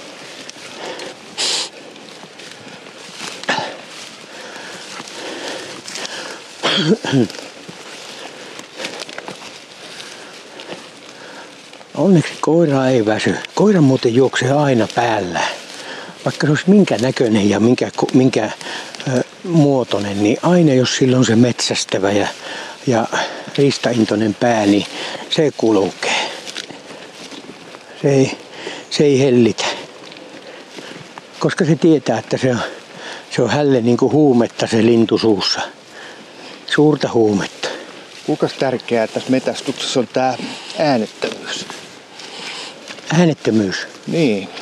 On se, on se. Varsinkin hirvenpyynnissä, niin se on äärettömän. Ja siinä on tuulen suunnat. Joo, Äh, mutta sanotaan, linnuilla? Lin, lintuhommassa, niin mm, en ole sillä lailla huomannut. Ehkä joku teeri voi olla, että ne karkaa juttelun keskellä. Ja minä yleensä mettästä ihan yksi. Joo. Ihan yksi, niin silloin ei tule puhuttua paljon mitään. Isä kyllä sanoi aikoina, että on hiljaa, niin saadaan jotakin. Mutta mulla on ollut aina vaikea olla hiljaa. Ja isä sanoi silläkin lailla, että, että sinun ei tarvitse mennä mettään ja olla hiljaa, niin sitten tulee jotain ja sinä saat sen. Sillähän se on, kun Hyvä. menee, menee vaikka hi- hirvipassiin. Niin. Se on siinä puoli tuntia, niin Niin, ihmeellistä alkaa vaan elämää tulee. ympärille. Saattaa Hiiret juoksee. mennä kettu. Joo. Supikoira tuhui, ne tuhisee ohi siitä. Joo. Hanhet lentää. Ja joskus voi mennä sitten sellainen hirvi, jota ei saa ampua, niin sekin menee siitä Ihan ihan vierestä ja Mm. lehmä hakee vasoja, Joo, tönöttää siellä, ääntelee. No hieno Joo. hetki. on.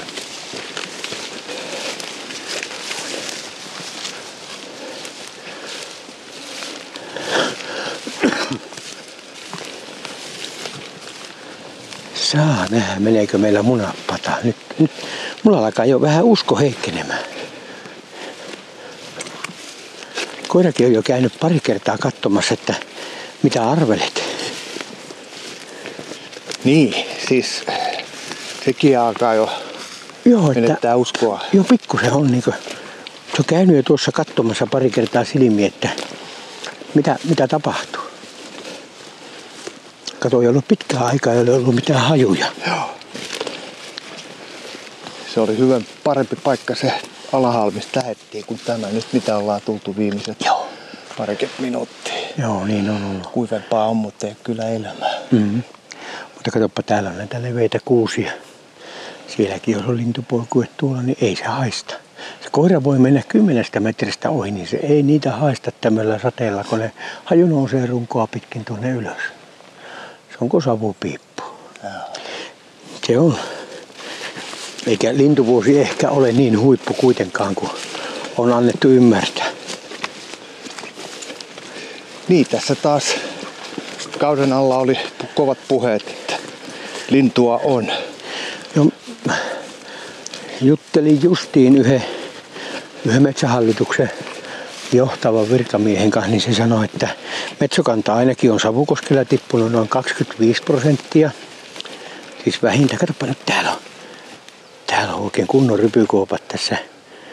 Tässä on ollut iso poikue, joko teeriä tai koppeloita, mettoja. Katsotaanpa mitä höyheniä tästä löytyy. Niin. Tässä on rieko höyhe. Katos, katos. Mutta on tämmöinen harmaa. Eikö tämä voi olla kyllä teerenpoikue, höyheniä. Näitä voi kyllä käyttää useampikin lintulaji. Muurahaismätäs. Muurahaismätäs on sillä siinä mielessä hyvä, että nehän saattaa niitä linnun täitäkin napata pois siitä samalla. Mikäs tää tämmönen rypykuoppa oikein on? Rypykuoppa siinä peseytyy, peseytyy mettäkanalintu. Se ei liity mitenkään tämmöisiin kosiotouhuihin, ei, vaan... Ei, ne on keväällä. Ne on Niin, sehän on keväällä Niin on poikasia. Ja Joo. tässäkin on vanha, vanha karhunpesä, katoppa, niin se on varmasti karhu pöläyttänyt. Tämmöinen melkein miestä korkea karhunpesä. Se on jo alkanut kasvamaan puolukkaan, mutta siinä on voinut jopa nukkua karhu joskus tuossa. Se on, se on romahtanut tuo karhunpesän katto. Eikö tuo murahaispesän katto? Ja no ensimmäistä ruokaa ylösnousevalle karhulle keväällä. Joo. Joo. Kumminkahan päin meidän kannattisi tästä nyt pyörähtää. Me päästään kyllä molemmilta kautta niin tuota takaisin sille varsitielle, joko tuota kautta tai tuota kautta. Otetaan lyhyempi reitti. Lyhyempi. Joo. Joo. Tämä kivikko on kyllä on kyllä Tässä on tosi paha. kävellä, joo. Joo. No otetaanpa lyhyempi reitti sitten. Menemme tuohon mettän reunaan ja tuosta tuonne. Siinä oli hirven jätökset, eikö ollut? Näissä. En. Katsotaan. Joo, joo, vanhat talvipaskat. Oli vain. Eihän tässäkään nyt kun ollaan liikuttu, me ollaan kuitenkin liikuttu aika pitkään, niin ei minkäännäköistä tuoretta jälkeä Mm. hirvistä. Ei ole kyllä hirvet on nyt, nyt mettästetty aika pitkäksi aikaa. Saattaa olla rauhoitus eessä. Vaikuttaa siltä. Askelmat on, on menneet mönkään. Verotus on ollut liian kova siihen nähden, mitä on kanta ollut. Että nyt pitäisi viimeistään, nyt pitäisi niin tajuta kaikkien, että se aikaistettu hirvenpyynti on Mitäs lintui noin muuten? kuunnella. Se on parvi. Lenskö se yli? Lensi se parvi lensi tuolta korkealta yli. Niitä oli joku parikymmentä. Joo. Niin se siitä aikaistetusta hirvenpyynnistä, niin se on ainakin, ainakin minä ajattelin siitä, että se on valtavaa tuhlausta. Ta- ampua niitä emiä ja sitten siinä mukana on semmoinen kehittymätön vasa. Puole, puoleksi kehittynyt, vielä maitoa imevä vasa.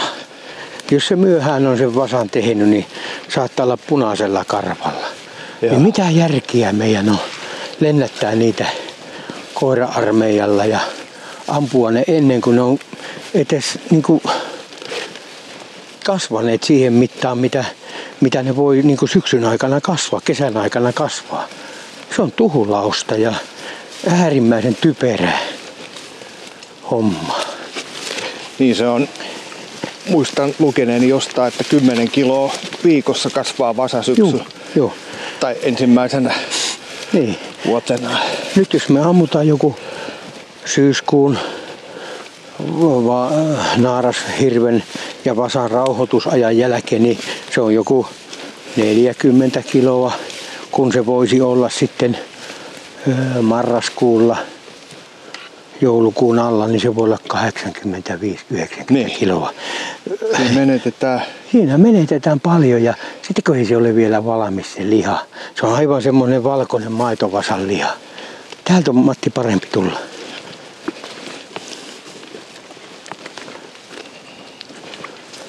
Tämä on muuten nyt sitten semmoinen oikein mustanmetton paikka. Se yleensä tämmöisen jonkun ison kivi pirun, pirunpellon reunassa päivystää. Päivystää ja tuota... Oliko tuolla Laitoin ko- paukut taskuun, niin tota, nyt alkaa sitten tapahtua. Ei välttämättä, se oli vaan muuten kävi tuossa lähellä. Ei ollut korva pystyssä. Mutta se tota, niin tämä on tyypillinen iso vanhan metton paikka. Ja täältä puusta näkee. Ja sitten kun katsot näitä mäntyjä, mitä on täällä, ne on vähän semmoisia kiusatun näköisiä nämä Joo. puut.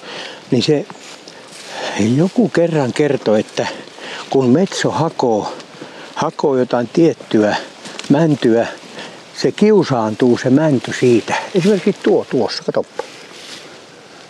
No niin. Niin se alkaa erittämään jotakin ainetta, josta metto tykkää erityisen paljon. Eli se... se Tulee vähän käyrät Niin. Tai niin ja se harsuun, harsuuntuu se mänty. Ja se, se on tietyssä männyssä monesti. Nyt on paha paikka.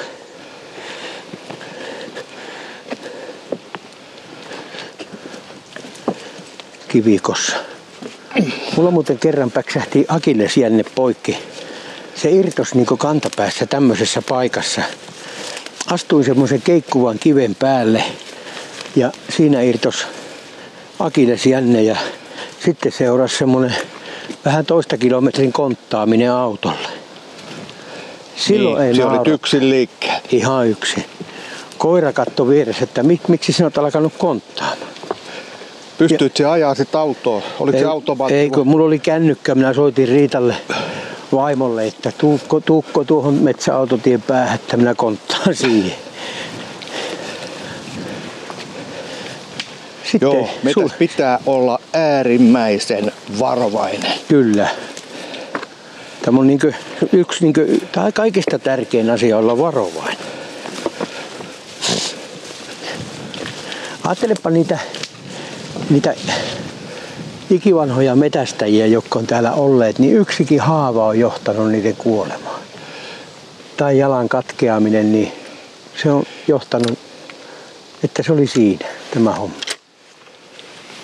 Hakuun, hakuun, haku, haku, haku, joo, haku. Eikä sinä vain ole löytänyt jotakin. Haku, haku.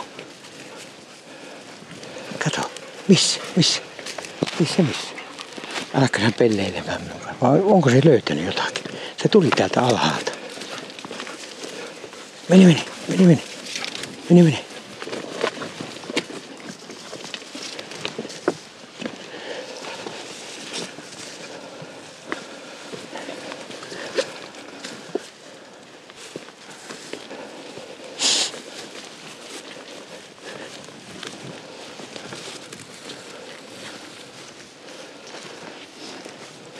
No näitä samoja maita kävellyt kuule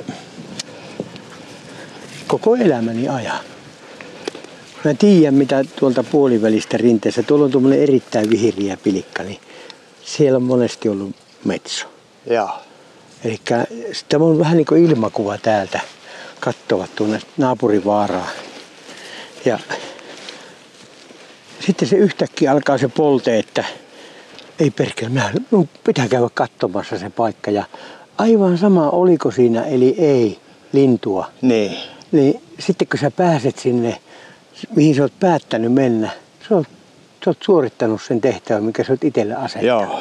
Siitäkin tulee hyvä mieli, vaikka sillä mitään olisikaan. Niin ja jos ei sinne menisi, niin sitten niinku miettisi Sitten, jää sitä harmittelemaan. Joo. Nämäkin on jotakin neuropsykologisia juttuja. Joku, Joo. joku selittäisi, että mikä vika minussa on, mutta, mutta onneksi minä olen onnellinen tämän vikani kanssa. Joo. Se on sellainen universaali laki, että jos sulla on vaihtoehtona olla tekemättä jotain tai tehdä, niin ota se askel ja tee. Kyllä, Aina eteen mieluummin kuin sees. kyllä.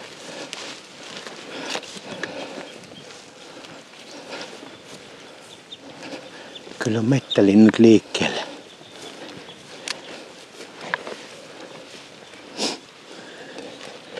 Miten Savukoskella, kun tuolla etelän mailla, niin joka paikkaa pykätään lintutorneja, niin Nyt, haukka. ei, tiha, nyt se on se kuukkeli.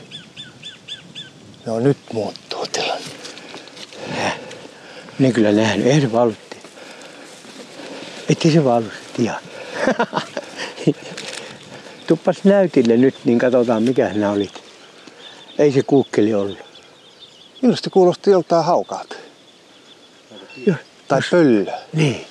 Olisiko se ollut semmoinen? Minä niin toivon sitä kukkelia, että minä saatan kuulla väärin.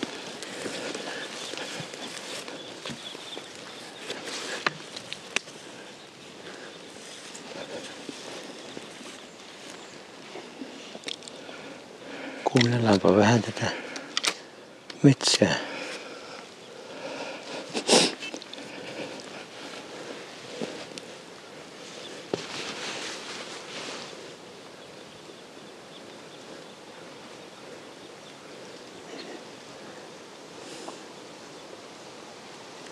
Toi jännä toi Tuoltahan se keltainen väri noissa puissa. Vaikka mm. sataa, niin niiden ohi kun menee, niin tuntuu, että aurinko paistaa jostain. Alkaa aina katsoa, mistä se alkaa nyt Joo. loimottaa. Mutta ei vaan, se tulee noista.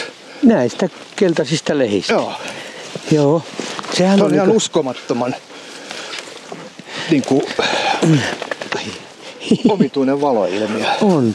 Ja sittenhän se vasta se tulee se syysmasennus, kun nuo lehet tippuu maahan ja muuttuu ruskeiksi. Sitten se alkaa tuntumaan siltä, että voi voi, voi nyt se talvi tulee. Mutta siihen asti ne hellii meitä. Kyllä.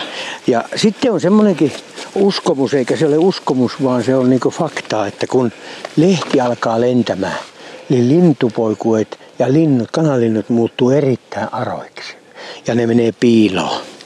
Pystykorvamiehet ei lähde edes liikkeelle tämmöisillä keleillä kovinkaan herkästi. Joo. Tuo koira pitää minua hulluna, kun minä puhun koko ajan. Joo. Että mitä sinä touhuat, mikä sinä kävelee. ja mikä Keskity sinä- minuun. Niin, Äläkä keskity. juttele sille Niin. samalle äijälle koko, Koko aika.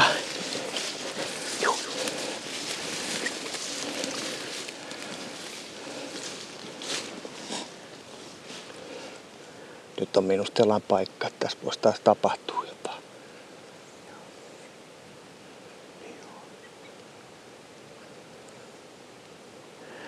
Tiesitkö muuten, että koiratkin on kovia syömään heinää? Oo. Se on heidän vatsalääke. Joo.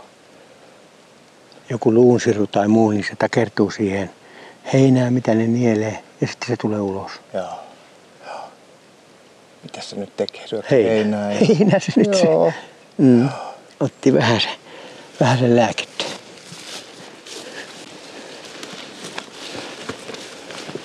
Onko nämä vielä syötäviä nämä juolukat? Saako, Ei ole ollut pakkasta. saako metästä ja syö marjoja maasta? Saapi. Ei se Koko. tuo huono onne. Ei saapi. Saapi. Minä joskus pysäytän kokonaan sen mettästämisen jään syömään. Joskus mulla on jopa marjapoimuri mukana. Semmoinen pikkunen. Joo. Minä vetelen, vetelen kato kävellessä ja kattelen ja, ja seuraan koiraa ja vähän rouhasen aina jostakin. Ja sitten siinä on semmoinen sekametelisoppa ainekset ja minä syön ne ja taas kävelen. On. Vitamiinit kohdalla.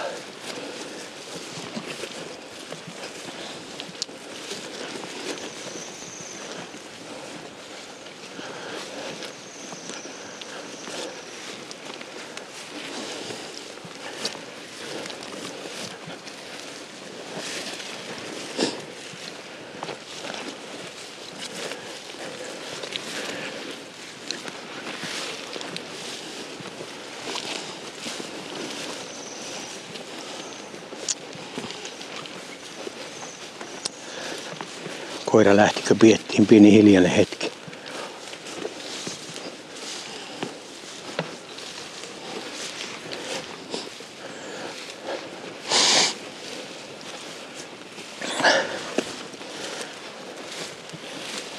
Mites? Onko se näin, että koiran kanssa kun ollaan seisojan kanssa liikkeellä, niin koira ei huomaa lintua ja sinä näet, että lähtee jostain, niin ammutko? En. Joo. Se oli sen koiran tai sen linnun tuuri. En ammu. Ei ole pakko saada. Koska sitten kun se, sitten kun se lykkää sen hyvän tuurin ja koira pelaa, niin niitä saa ihan, ihan niin paljon kuin, kuin tuota... Se ei, se ei tota, syö sen koiran motivaatio. Ei, joo. Eihän se ole hyvä koiralle, että sinä, varsinkaan nuorelle koiralle, että sinä ampu, ampuilet pomppulintuja ja hän tekee töitä toisaalla. Mm. Tulee siihen, haluaa tutustua siihen lintuun, mitä oot saanut, niin sinä vaan ärhentelet, että älä kuule koske tähän. Joo. Justiin sain tämmöisen. Niin se ei oikein kuulu siihen. Se on se, miten sitä sanotaan hienosti, ekipakee, mikä on koiran kanssa. Niin se yhtälö pitää toimia. Muuten se ei ole ekipake. Joo. Ja siitä on kyseessä kysymys siinä vuotuisessa Suomen mestaruuskilpailussa riistakoirassa. Miten se koira ja se mies, miten ne metsästää. miten ne, miten ne onnistuu siinä hommassa.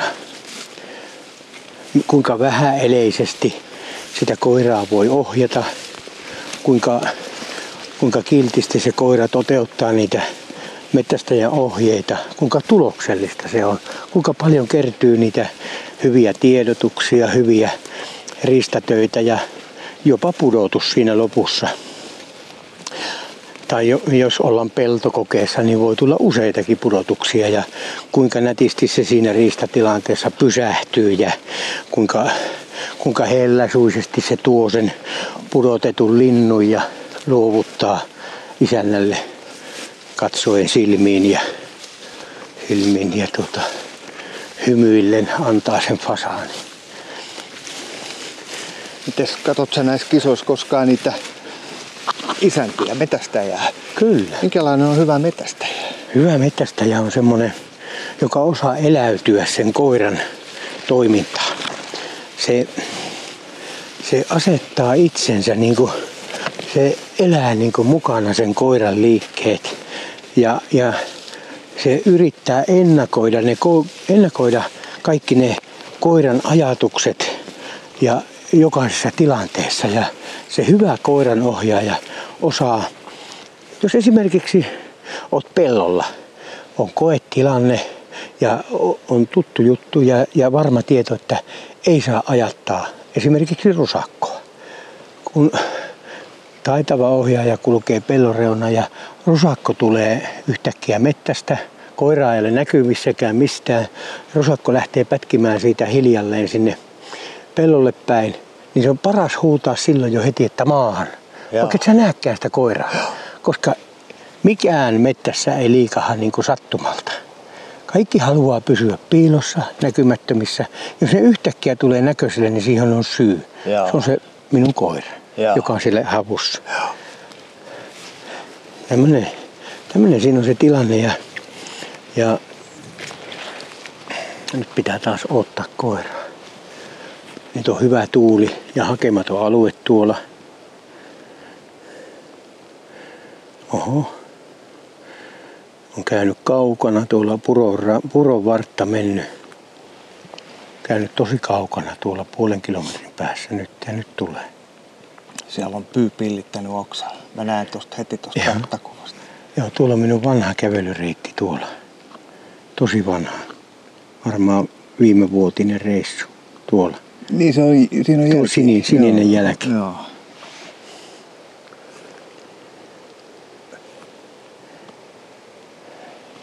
Noin mä oon kävelty. Taas on kilometri näkyykö En minä tiedä semmosista. Katopana on niitä meidän, minun tiedustelureissu oli tuossa. On käynyt tuossa ojan varressa ennemminkin ja siinä oli kato minä sivoin jalaka... kuva kartassa. Niin, minä sivoin jalaka, jalasta kiinni riekkoparveen, mutta joku saatana on päästänyt ne siitä pois. Nyt se seisoo. Se murisee sen. Tai paskantaa. Se on jompikumpi. Otapa vähän. On nyt, nyt voidaan ottaa. Se on tuossa ihan lähellä. se voi myös kuulostella, että missä me ollaan.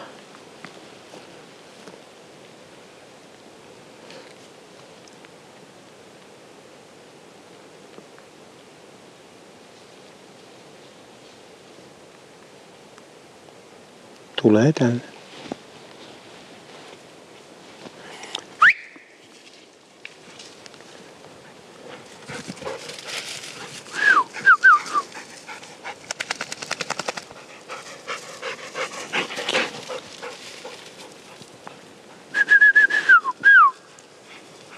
Tiedottaa. Kato, se ei, se ei suostu ottamaan muita komentoja vasta, kun nyt lähtikää mukaan. Piiku, piiku. Onko, onko ihan varma? Onko? Nyt saat Matti ladata. On se. Tuo katse kertoo sen ja tuo... Voi että, tämä on liikuttavan näköistä. Mm,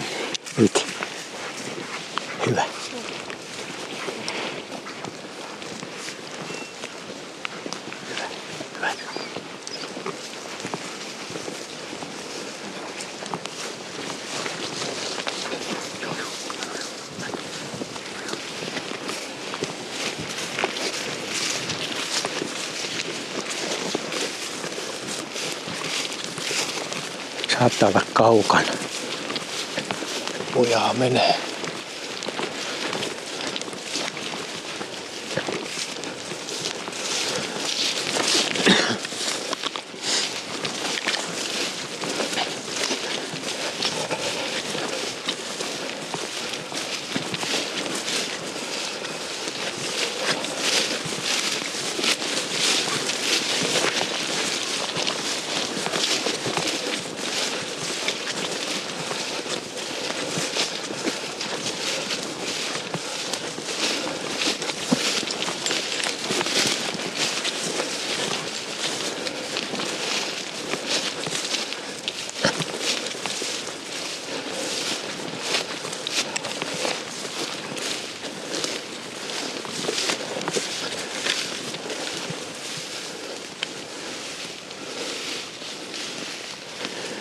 Näetkö, näetkö mitään?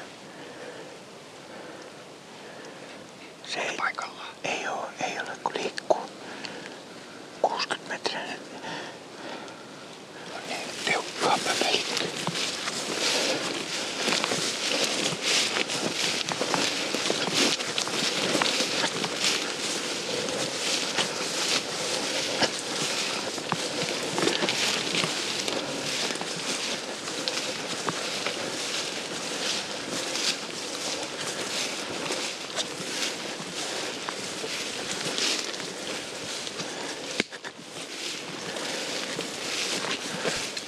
Se on kuule siellä todella kaukana se. Se oli vain, puropaineessa. kato täällä huitsi helvetissä. No myöhemmin katsotaan tilanne. muuta. Se on tuolla, tuolla on se paikka. Joo. Meidän täytyy mennä. Se vaan varmisti, että me lähdetään samaan suuntaan.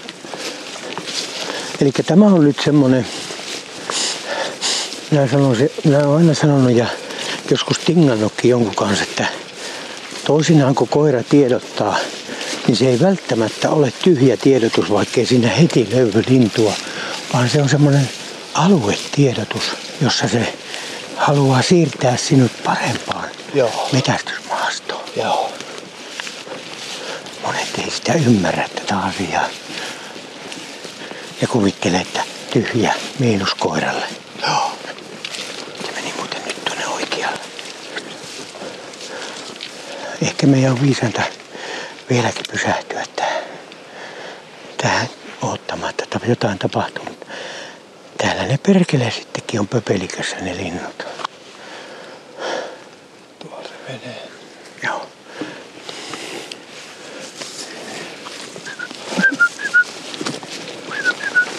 Täällä. Täällä. Täällä, täällä. Hyvä. Hyvä. Hyvä.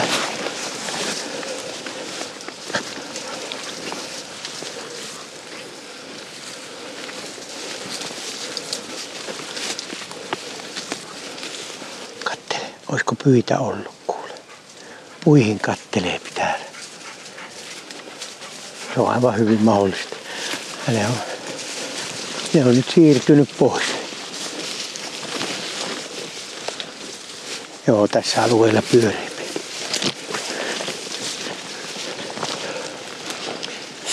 Tai on voinut olla teerikin tässä rinteessä puussa. Ja se tuo, tuo katse, jonka se niin antoi, kun se tuli tiedottamaan, niin se, että hän on varmasti, hän on varma nyt. Se ei niin kuin, että se, tämä on ihan varma. Älä epäile yhtään.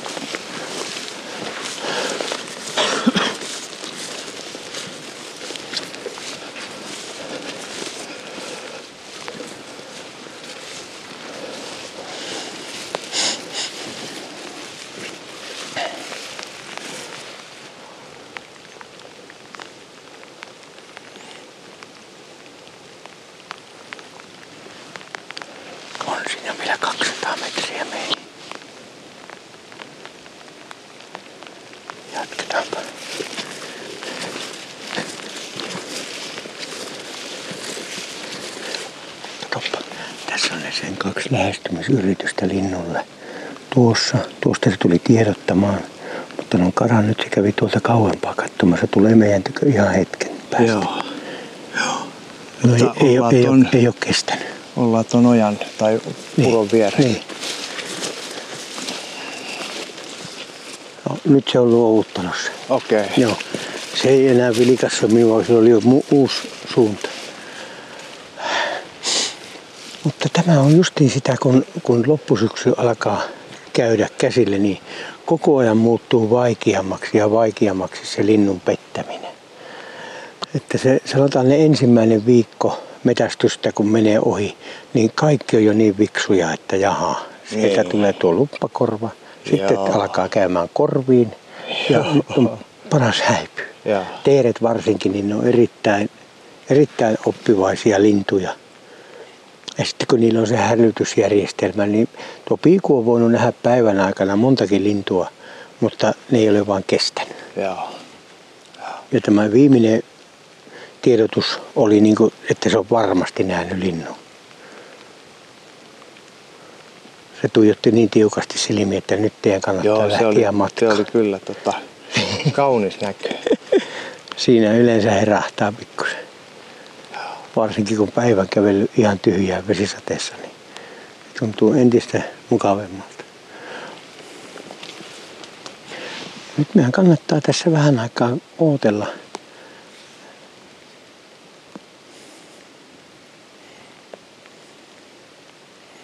Joo, nyt hakee aivan eri suunnasta.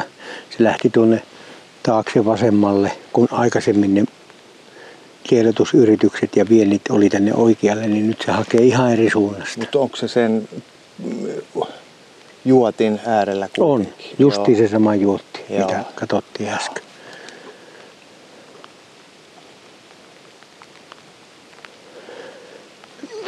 Eli vaikka, vaikka mulla tämä tutka on kaulassa koiralla, niin aina minä vaadin sen tiedotuksen. Minä en hylkää sitä ikivanhaa konstia, että koiran pitää tiedottaa ja pitää yhteyttä.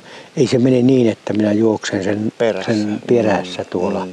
vaan minä teen omia ratkaisuja ja hän joutuu mukautumaan siihen. Ja jos sä koko ajan niin kuin palavelet koiraa juoksemalla sen perässä, niin sitten sulla on kohta Jämtlannin pystykorva, jonka jolla sinä metsästät lintuja. Joo. Hyvähän se, eessä hyvähän se varmasti on sekin, mutta se ei ole oikein semmoista herrasmiesmetästystä.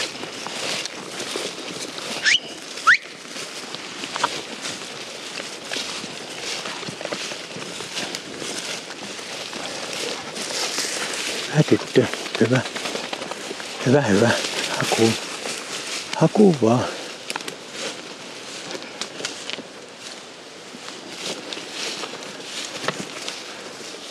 Mennäänköhän me tuota... Onko se siinä se juotti, noin lähe näkyykö On, siinä se Kuuluu ääni. purovarsi on. Joo.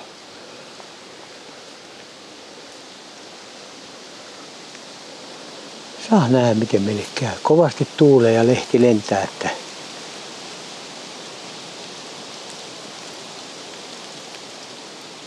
Onko se tyynikeli parempi? on. Semmoinen oikein hieno pieni tuulenvirekko käypi. Se on seisojalle kaikista paras. Kova tuuli on vaikea. Täysin tyyni on vaikea. Vesisaje on vaikea.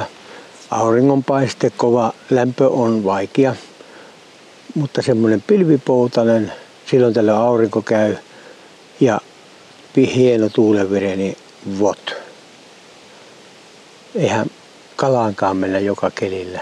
Ei. Ei voi, ei voi niin kuin, kyllä niitä onnenkantamoisia silti sattuu, että, että tuota, se lintupoiku kestää, kestää ja pääsee hyvään tilanteeseen. Nyt on pitkät hyvät luovit kyllä. Että. Ja voittajaluokan koirallahan on, sen on pakko tiedottaa. Jos sä meinaat pärjätä jossakin riistakoirassa, sulla pitää olla erittäin hyvin tiedottava koira. Joo. E, Siitä, niitä pisteitä tulee yhdestä viiteen. Ja jos sulla ei joku osasuoritus täyty, esimerkiksi tiedotus jää tekemättä, niin se on ulkona kahinoista. Joo. Hmm.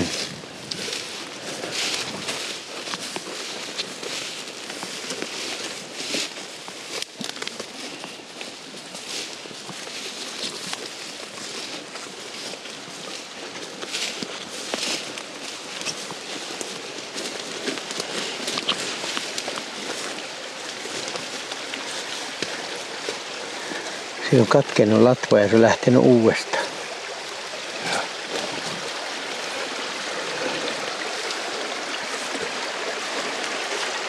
Tähän on ihan, Pro-paikka. joo.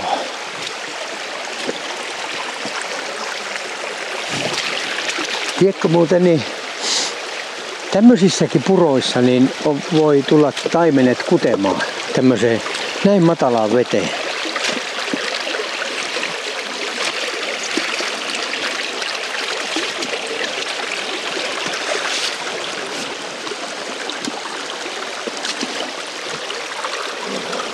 Oho, oho.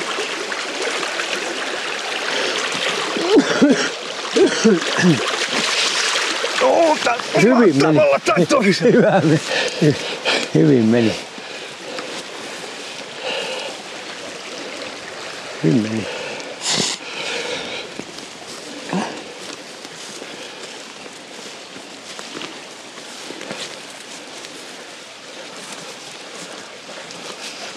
Nyt on ihan tämmönen satumetsä. Satumetsä Tosi nätti. on.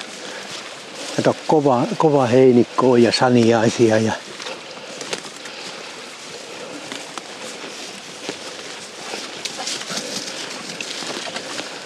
Täältä voidaan saada vaikka metto. Ne on tämmöisissä piilopaikoissa kyllä heitä.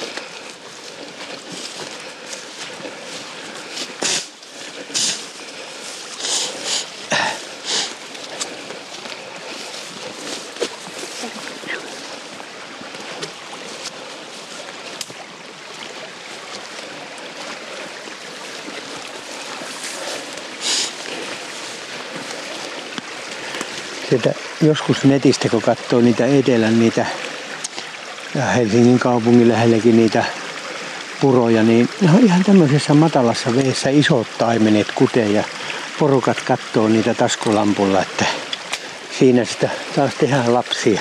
Joo.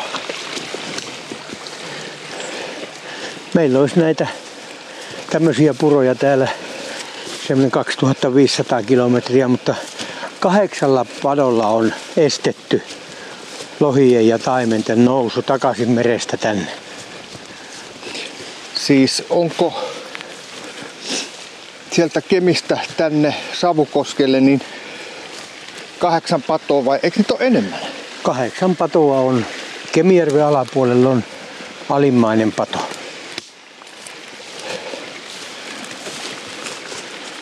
Ja sitten on tätä koskematonta latvovettä täällä on varmaan joku 2500 kilometriä. On juuri tämmöisiä pieniä puroja, isoja puroja, isoja jokia, sivujokia ja sitten valtava tuo Kemijoen latva. Ja siellä vielä latvoilla on mahtava rauhoitusalue, joka on kielletty kaikelta kalastukselta. Eli jos se sinne se kala pääsisi, niin sehän olisi niin kuin ikiaikaisessa taivaassa siellä. Siellä ei pyydä kukaan. Toi kuulostaa hyvältä, mutta siinä on kahdeksan patoa. Niin. Ja ihmisen pitäisi nyt ymmärtää vaan auttaa tuota ka- lohikalaa, ettei se, ettei se nyt kuolisi ihan sukupuuttoon. periaatteessa Kemijoen lohihan on kuollut sukupuuttoon, mutta se tutkijoiden mukaan se on täysin mahdollista vielä. Evoluutiohan korjaa tilanteen. Tuuan Torniojoen kantaa ja Iijoen kantaa, Simojoen kantaa tänne mätirasioina ja ne pärjää, jotka sopeutuu. Joo. Ja ne alkaa kulkemaan. Pitäisi vaan ihmisen ymmärtää se asia, että ettei se raha ole kaikki kaikessa.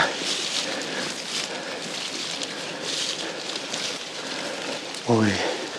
Eikö ole hienot maisemat? Hetkessä muuttuu tilanne niin kuin Kyllä. aivan eriksi. Ja jos olisi vielä aurinkoinen ilma, niin, niin olisi tosi mukava. Mutta ei tämä paha nykkää ole, kun, mutta pitää pysyä koko ajan liikkeessä, muuten tulee kylmä. Joo. Hyvä tyttö.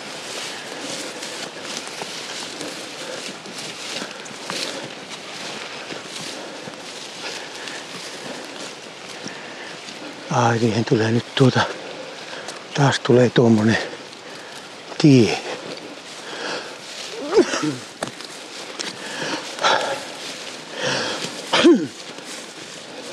Mullakin kun ollut ikäni astma, niin tuota, tämä, tämä tämmönen kosteassa ilmassa, kosteassa säässä touhuaminen, niin se tekee todella hyvää minun keuhkoille Joo. ja Ja aukeaa. kaikki auki. Noussaanpa tuohon tielle. Siinä on vielä helpompi kävellä kuin tuolla mättäikössä. Annetaan koiran hakia.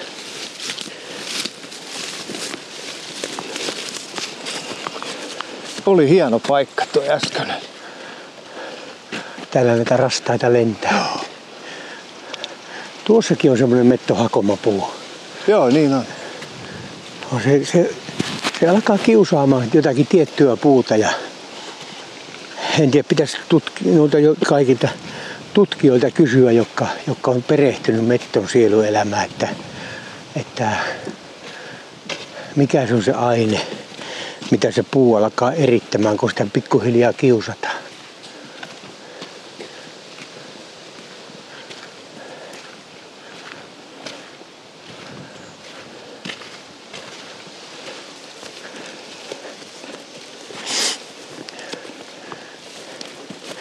Tässäkin on valtavasti puolukkaa tässä rinteessä. Ja pakkohan se on myöntää, että kyllä hirvet on täällä syönyt, syönyt näitä mäntyjä, mutta alappa Matti katsomaan tarkkaan, niin siellä on tasaisin välein ihan ehjiä taimia. Kyllä. Vaikka, vaikka näkee ihan selvästi, että ne on syönyt paljon, niin silti tähän on jäänyt. Eli ne on tehnyt sitä taimikohoitoa. Sekin pitäisi niin ymmärtää, että, että se vaan kuuluu tähän luontoon se hirvi.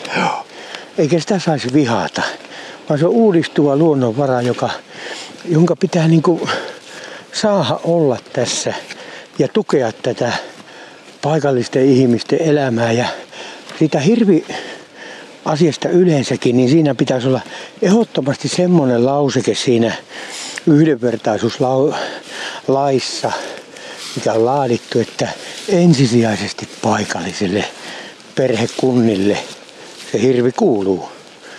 Minä ymmärrän, että se nyt tuli semmoinen sammakko, että siihen tarttuu varmaan joku, mutta minun mielestä, joka jaksaa täällä asua ilman oopperoita, ilman, ilman muuta näitä Viihdykkeet. viihdykkeitä ja hauskuutuksia ja elämän Ja niinku- elämä on vaikeaa muutenkin. niin, niin sitten jos se hirvi viiää vielä ruokapöydästä sen takia, että joku vain haluaa niitä ja joku osaa tappaa niitä paremmin ja, ja käyttää, käyttää siihen hieno mekaniikkaa ja tutkia ja ö, todella taitavia koiria ja, ja sitten laskelmat menee väärin ja yhtäkkiä niitä hirviä ei olekaan, niin minä ymmärrän oikein hyvin sen vihan ja, ja pettymyksen valtiova kohtaan, mutta se, että, että me tunnetaan niin surullista, surullista tunnetta valtion tekoja kohtaan, niin siihen me ollaan jo totuttu. Meiltä on viety joesta kalat, ikimettät on viety, luppomettät poroilta ja sitten vielä haukutaan päälle, että laiskoja ja huonoja ihmisiä, niin ei se vaan niin helppoa ole. Joo. Ja miksi te ette yritä mitään? Minä... Sitten, sitten jos sanotaan, että, että miksi te ette yritä mitään, me on yritetty. Me on yritetty monenlaista. Esimerkiksi mettästyksen saralla on tämä lupa, lupa-asia. Ennen oli, kun minäkin olin nuori poika, minä sain maksaa taloa, mikä me päätettiin perustaa tänne niillä metsästysopastus reissuilla. Mulla oli ulkomaalaisia opastettavia rahamiehiä, mutta oli myös ihan tavallisia suomalaisia miehiä ja naisia. Enemmän ja vähemmän herroja tai narreja. Ja, ja aina oli se juttu, että mitä parempi palvelu mulla oli, niin se varmemmin ne tulivat seuraavana vuonna. Sitten yhtäkkiä salama kirkkaalta taivalta. Se olikin paska juttu, mitä mä olin tehnyt kymmenen vuotta. Aivan huono juttu. Lupavihkot otettiin pois. Mitä nyt pitää tehdä? Siitä lähti niin yksi kolmasosa tuloista lähti noin vaan pois. Joo. Ni, niin, mutta näihin on totuttu. Nyt on hirvet menossa. Minä ensin ajattelin näin, kun isä alkoi puhumaan niistä lohenpyyntijutuista, että ennen niitä, niitä vain sai, kun näki lohen, niin sai veneellä laskia siihen lähelle ylävirrasta ja pistää pois. Sitten lohi vietiin, mutta tulipa onneksi uitto ja metsurihommat ihmisille. Se oli hyvää aikaa. Ja kukaan ei kaivannutkaan sitä lohta ensi alkuun, koska oli koskemattomat purot, koskemattomat joet täällä ylhäällä. Ne oli kala vielä sitä, sitä luonnollista valkeaa kalaa täynnä, harria, siikaa, Joo. taimenta, kaikkia tämmöistä. Se alkoi näkymään vasta sitten, kun metsätalous kehittyi metsurihommista pillarihommiksi oikein huolella. Ja sen jälkeen alkoi tulemaan tummaa jänkävettä jokeen ja puroihin. Joo. Ja sitten alkoi se liettyminen niin sitten vasta niin tajuttiin jonkun 4-50 vuoden päästä, että nyt menee huonosti, mutta kukaan ei uskaltanut puhua mitään, ettei mettähallituksen herrat suutu. Mm. Että kun se oli leipä kuitenkin siinä kiinni osalla.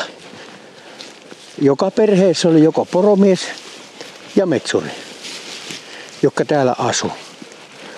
Tietenkin viisaammat lähti opiskelemaan etelään ja tai joka ei tykänneet tästä elämäntyylistä yleensä. Tai ei pärjää. Niin, tai ei pärjännyt meidän. Että tämä niin. on kovaa fyysistä elämää, mitä täällä no tehdään. Että jos jos hmm. olet hentokaveri ja et vaan kestä kovia oloja, niin vaikeatahan täällä on. Joo, kyllä jos kaulaa myöten seisot lumessa ja ikipetäjä on siinä eessä ja savuava moottorisaha puskee savua pakokaasua suoraan sinun naamaan, niin, niin. sulla tulee mieleen, että pitäisikö minun lähteä opiskelemaan tuota rakennustaidetta? Niin, niin. Tai koodaamaan. Tai ehkä tietokoneen ääreen. Tulis, tulispa jo se ja nolla. Niin. Joo, aivan totta, aivan totta. Mutta huumorin kautta nämä kaikki asiat on vähän helpompi tuoda esille. Muuten se menee aivan itku vireen laulamiseksi, että sen verran minä sanon, että me olemme nyt täällä Savukoskella siinä tilanteessa, että meillä on enää puhasta vettä. Mutta kauanko on puhasta vettä. Kalat on mennyt, mettätkin on mennyt, mutta uutta kasvaa. Mutta vedet on vielä puhtaita. Vielä. Painosanalla vielä. Minnes tästä tuli tie vastaan? Missä meidän leiri on? Me, Asentopaikka. Se on hukas. Mutta yleensä sitten vasta lähdetään kotiin, kun ollaan eksynyt. Aha. Niin kauan pysytään okay. maastossa. Tuolla vilahti koiran liivi. Sieltä se tulee meidän luokse. Onkohan se löytänyt jotain? Se on nimittäin ollut pois aika pitkään. Niin on, niin on. Ei sillä mitään. En uskalla sanoa yhtään mitään. Lähti samaan suuntaan, mistä tuli. Katsotaanpa varovasti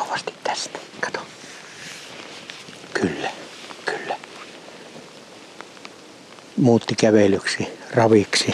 Mennäänpä tielle.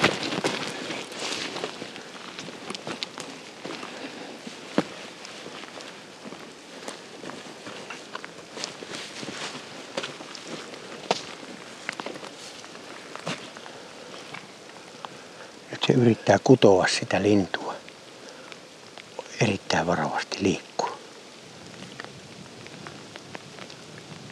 Oli äsken tuolla tuulen alapuolella. Mutta kun se kävi meidän luona, se joutui tuulen päälle. Tämmöisessä tilanteessa minä yleensä panen, panen jo niin panokset piippuun, mutta seuraa vielä tiukasti tilannetta. Siinä oli vain jäljet. Okei. Okay. Ei muuta. Mutta hän käy vielä, katoppa se menee tuonne vasemmalle. Vie, kohta lähtee tuosta. Se, se Mistä arvasit? ko, koira elää tuulen mukaan. Se tuo vasemmalta tuulee koko ajan. Joo. Sieltä tulee se päävirtaus. Mutta se vaan tarttui noihin jälkiin, että no onko tässä ollut jotain elämää. Ja, ja se oikein varovasti sitten kiersi sen alueen, että jos sieltä tulisi joku vahvempi ärsyke. Ja sitten se kävi minun luona, että näetkö nyt, että minä menen tuonne. Siinäkin olisi purovarsi tuolla. Mutta me on nyt tätä purovartta nähty. Oikeastaan olisi mukava paistaa makkarat. Kyllä me mennään hep. Mm. Niin. Laitetaan kädet pystyyn Joo, ja me voidaan katsoa. makkarat tulet. Munat meni patahan, mutta, mutta mitä panuilla enää vanha mies tekee? Niin. No ei nyt vielä. Yritetään vielä, perkele Matti. Yritetään. Joo, yritetään, yritetään. Loppuun saakka. Loppuun saakka. Taistelu päättyy vasta sitten, kun se on pyssy pukattu pussi. Joo. Kato, siinä on muuten karhun paskat tiellä. Nyt on Onko karhu, tuoreet? karhun paskat. Ihan tuoreet. Kato, marjoja on. Se on kävellä löntöstänyt tätä tietä ja lopsutellut paskaa. Tässä ei nyt Lapimies huijaa kuule etelä miestä. Tämä on oikea tapaus tänne. Nyt pitää ilmoittaa karhumiehille, että täällä olisi, täällä olisi teille kuule hommi. Välivaara ja Povivaaran värissä on karhu. Se on varma. Siellä pikkusen, se kato, se on syönyt valtavasti marjaa ja lehtiä. Niin sillä on alkanut vähän pierettämään ja löy vatta löysällä röp, röp, röp, röp. Se oli niin tuho, ei se oli niin tarkka. Ollaan me nyt niin kuin hengen vaarassa. Onko tässä vaaran paikka? Ei minkäänlaista hengenvaaraa. Meillä on koira, joka alkaa haukkumaan heti. Joo. Minkäänlaista hätää ei ole. Sehän riippuu meidän ampumataidosta. Mutta se, jos, jos nyt vaikka kävisi niin, että se karhu tuolta yhtäkkiä lataisi tulemaan niin kuin täysillä meitä kohti. Niin. Se pitäisi päästää ihan tähän niin, että henki haisee ja sitten pamauttaa molemmat piiput. Se on niin kuin se, jos sä ammut tuonne, missä koira nyt on. se ei Joo, eihän yhtään totti mitään. lintukaan. Ei mitään vaikuta, mutta, se mutta tästä se heittää sen selälle. Mutta karhu on jo aikaa mennyt kuule jonnekin.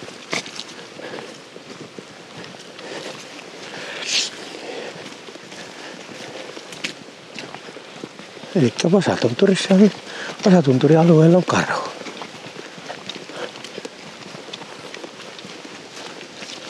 Kyllä. Tämä oli Povivaaran tie tämä. Sinä olet ampunut karhun. Olen. Minä en ole edes nähnyt karhua. Ne on nähnytkin karhun kuule. Merkele kuule hauskin tilanne oli sillä lailla kuule, että mä ajoin keväällä noita, noita, noita pieniä ylikemin kantaa olevia purotaimenia, semmosia alle vuodenikäisiä taimenia. Ja me niitä ruukataan joku 10-15 000 kappaletta joka kevät löysätään näihin pieniin puroihin, mistä mekin on hypitty yli nyt monta kertaa Joo. tänä päivänä. Niin näihin kun ne laitetaan, niin ne on pois hauen suusta ja ne kerkiää niin kuin villiintyä täällä ja sitten ne vielä niin kuin, ää, miten se sanotaan, ne ää, identifioituu tähän näihin puroihin. Ne tietää, että se on heidän koti. Ne tarttuu tähän alueeseen ja sitten ne laskeutuu talveksi jokeen ja, tai johonkin, johonkin isoihin poukamiin ja, ja jatkaa sitä taimenen sukua täällä, mitä, mitä meillä on. Sitä ei tiedä, että onko se niin hyödyllistä työtä. Mä tiedän, että ainut mikä niin varmasti auttaa kaikkeen on se, että ne padot aukastaa. Mutta, tai niin tulee ne ohitusuomat. että ne pääsee sitä mereltä nousemaan. Ja kun yksi iso taimen pääsee tänne nousemaan, niin se pukkaa 6000 mätijyvää saman tien tuohon hietikolle. Se on paljon tehokkaampaa, jos kaksi isoa taimenta pääsee tänne kutuhommiin sieltä mereltä, niin se on enemmän mitä me on tehty kymmenellä tuhannella eurolla, vielä tuosta tuhannella eurolla. Joo, ja ne Mutta- taitaa olla niin. sitten vähän niin kuin kestävämpiäkin. No se on täysin luonnollinen ja se geeniperimä niillä kaloilla on heti kunnossa. Mutta tuota, siihen, että mitä tapahtui silloin, kun minä pukkasin tulemaan sen kalalastin kanssa, kuule sieltä Naruskan tietä Värriölle päin, niin, niin kaksi karhua pomppasi. Siis minä ajoin tuolla transporterilla, mulla oli kalapasa kyytissä ja peräkärryssä toinen kalapasa, niin kaksi karhua yhtäkkiä hyppäsi mettästä kesällä, keväällä, ne oli kato kiima-aikaa, tielle. Joo. Lähtivät löntöstämään sitten siinä minun eessä, eessä tuota eteenpäin. Ja mä joku puolisen kilometriä hissukseen ajelin jotakin 10-15 niiden perässä ja se uroskarhu oli tumma iso ja naaraskarhu semmoinen pikkunen. Ja sitten ne huomas kattoa niinku taakseen. Ja sitten ne lähti helkatilluja ja minähän painoin kaasua, että älkää jättäkö. Ja tuota, siellä minä, että jos joku näkisi tämän nyt, että täällä yksi hullu kalalastissa painaa kahden karhun perässä, niin se ei uskoisi. Mutta ne pysy tiellä. Pysy, pysy ne puoli kilometriä tiellä ja sitten ne yhtäkkiä vaan, pfiu, niitä ei ollutkaan. Joo. Ja minä jäin kynsimään silmällä siihen, että näinkö minä oikein. Mutta tämmönen mielenkiintoinen juttu. Minä siinä kato samalla haaveili, että nyt jos mulla olisi kivääri, niin minun pitäisi särkiä tuo tuulilasi ja se ampua siitä. Mutta tuota, kun sitä luonnollisestikaan ollut sitä kivääriä. Minä mietin, että miten, mitä tekisi joku semmoinen, joka haluaisi nyt äkkiä tappaa jomman kumman noista karhuista. Niin eihän se ole mitään mahdollisuutta. Kyllä. Joo, ja tämä mitä Mutta nyt... pyytömiehenä heti kävi mielessä, että Niin. jos ottaisi tuosta. Mutta ei. Se ei ole sallittu. Eihän se sallittua. Huhhuh. Mutta mielenkiintoinen tilanne. Sitten tuota, yhden kerran samalla reissulla, ei samalla reissulla, mutta samanlaisella reissulla, niin näin kun oli porotokka, iso porotokka, se oli pieniä porovasoja. Niitä justiin viikon kahden vanhoja vasoja niillä emillä. Ja tuota, ja, ja täälläkin on karhun paskaa, kato. Joo. Onko Niin- sama? En tiedä. Haisee vähän samalla. Niin tota, ne yhtäkkiä kasahti. Kasahti ka- kauhealla vauhdilla lähtivät liikenteeseen ja mitään minä en nähnyt, mutta yksi vaaji jäi niin pyörimään siihen ja roukumaan.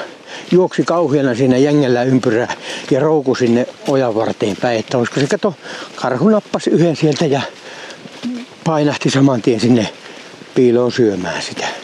Ja se yksi ainut vaaji jäi siihen roukumaan, öh, öh, öh, mitä tapahtui. Ja no ei siinä mitään, se, sinne se jäi ja muut meni ylittie.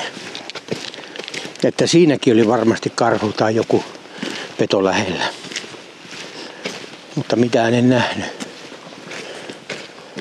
Oliko se nyt niin, että karhukiintiöt pienennettiin tänä vuonna? Vai oliko, se suunnitelmissa? joo, taisi se vähän pienentyä. Oliko se 65 karhua tällä itäisellä poronhoitoalueella? Saatan olla väärässä, mutta viime vuonna se oli minun mielestä yli 70. Ja se kun ne tommoset tuoreet paskat, tää on niin kuin sanottu, Niin, oikeastaan koko Savukoski on aidattu poron, niin. porohoidon takia, niin täällä mm. kun näkyy jäljet, niin se heti ilmoitetaan äijille ja äijät tulee ja hoitaa asian. no ainakin ne yrittääpi. Mutta kyllähän se on siinäkin ihan sama kuin me tässä meidän kanalinnustuksessa, että karhulla on kymmenen miehen, miehen voimat ja yhden miehen järki, niin kyllä siinä saa olla aika tiukka koira ennen kuin, ja ilman koiraa täysin toivoton. Joo. Mutta kyllä karhumiehiä Savukoskella arvostetaan just sen takia, kun se tekee kuitenkin paljon, paljon tuhoja porokarjalle, niin karhumiehet on tykättyjä miehiä. Tai niitä siedetään tosi hyvin. Joo. Ne tekee hyvää työtä.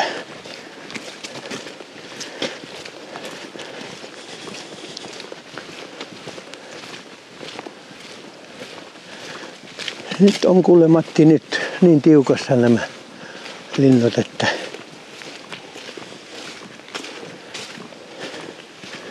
Puhuitko se jotakin käje pystyyn? Joo. Joo. Mm. Mullakin on jo toinen käsi vähän niin kuin ranteesta nousee ylöspäin. Tässä nyt on vähän sellainen karma, niin kuin olisi jolleen kuukkelille pahaa tehnyt. Nimenomaan. Me ei nähty, se oli haukka eikä kuukkeli, mitä minä luulin, toivoin, että se olisi ollut kuukkeli. Se oli haukka. Sittenkin. Katoppa. Katsotaanpa tietokoneeseen. Paljon parjattuun tulee tuolta meitä kohti kohti. Se on käynyt jo syömässä makkarat. Aha. Kohta näkyy. Nyt näkyy.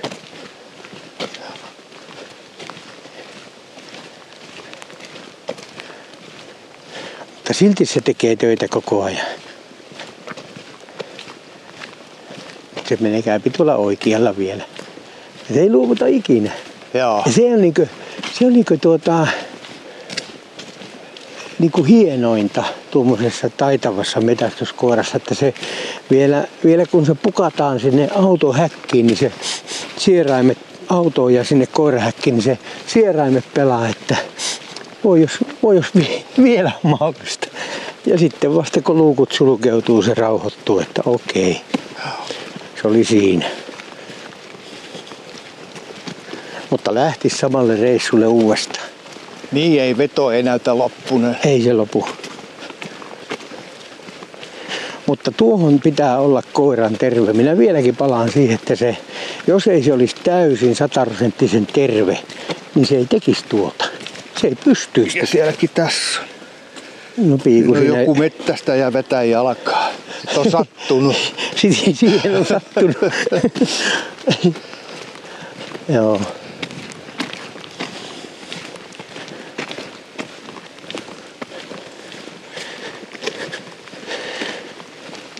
Minä muistan senkin ajan, kun minä olin pikkupoika ja ö, lintukoirat oli joko oravakoiria tai, tai lintukoiria. Niin tuota,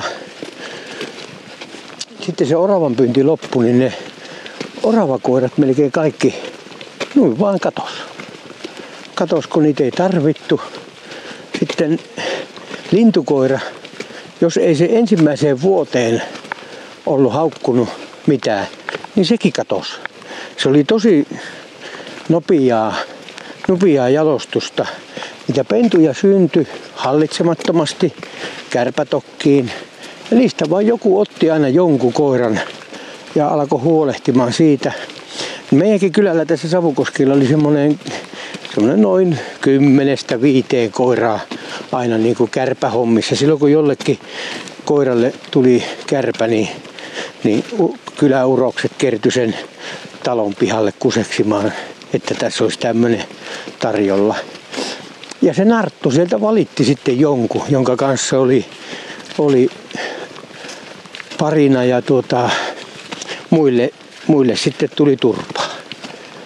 Ja, ja ne tappeli kovasti ne urokset keskenään ja niillä oli monesti korvat halki ja, ja, ja saattoi olla silmäkulmassakin isoja haavoja, kuonossa haavoja. Mutta aina vahvin voitti. Se oli sitä luonnonvalintaa. Ja sitten nämä metsurit tai jätkät, miksi niitä sanotaan, niin ne saattoi ottaa jonkun. Ja jos siitä tuli hyvä, se eli pitkän hyvän elämän sen jätkän kanssa tai jonkun, jonkun metsästäjän kanssa. Ja jos ei tosiaan tullut vuoteen mitään valmista, niin pois, pois haisemasta. Raaka peli. Se on raaka peli ollut sillä.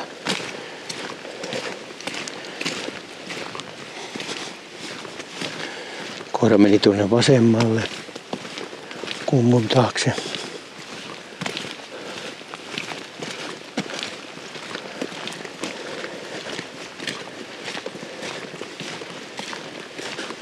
Hei jumalauta, onnenpäivä.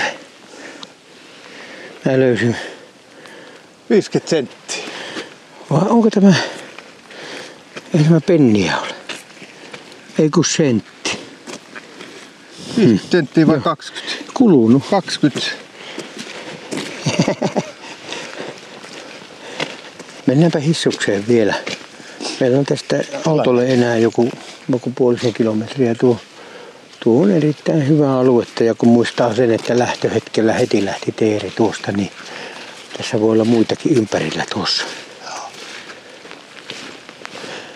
Niin ja silloin aikoinaan, kun mulla ei ollut kuin yksi koira ja oli niitä paljon niitä metästysopastuksia, niin, niin niin minä mettästin niin kauan muun muassa Nokian yritysjohtajille. Eli kahdeksan tuntia melkein yhtä soittoa, yksi kahvitauko välissä. Niin metästettiin aamuhämäristä iltahämäriin. Niin se vaan latoi se koira. Joo. Ja, ja kyllähän siihen auttoi tietenkin aina kun löydettiin jotakin, niin minä aina annoin siitä linnusta, linnusta koiralle jotakin. Ja niillä oli semmoinen tavoite, että pitäisi saada metso. Minä että kyllä te saatte. Ja sitten me vihellettiin pelipoikki, kun oli kolme kertaa jo päästy ampumaan metsoa ja se aina vaan meni. Ja se piti luovuttaa, niin sitten, sitten minä tuota sanoin, että kyllä tämä nyt on selvä. Ja niin ne sanoi itsekin, että ei me sitä saatu. Eli että, ne apu ohi. Mutta mahdollisuus oli ja ne kiitteli kovasti siitä, että ja sanoi, että laita vaan laskukonttorille. Kyllä selvä. Se oli minusta se paras uutinen sille päivä. Pistä vaan lasku, minkä laitat. Ei ollut, ei ollut hinnasta puhetta missään vaiheessa. Okei. Okay. Ja tämmöinen mahdollisuus, kun on otettu pois ihmisiltä, niin sen puhe alkaa kuulostamaan ihan semmoiselta niin kuin se olisi kärty.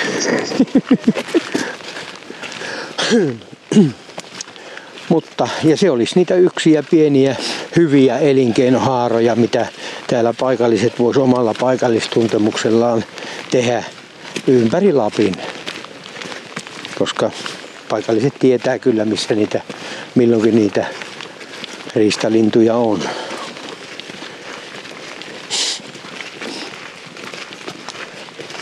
Ei ne välttämättä ilman sitä ala kertomaan.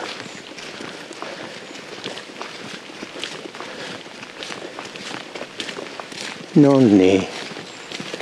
Nyt me olemme makkaran paistoja. Sillä selvä. Kun puut on ladottu näin niin kuin on kuusen oksat, nousee savu suoraan tähän pannun perseeseen. Joo. Eikä lähde tuota liuruamaan mikä minnekin. Vaikka on tämmöinen matala paine, kun puut on ladottu noin, niin se nousee suoraan se tuli ja savu. Ja siinä on se savupiippuefekti. No niin. Nyt minä alan tuota laittamaan tuota vähän kahvia.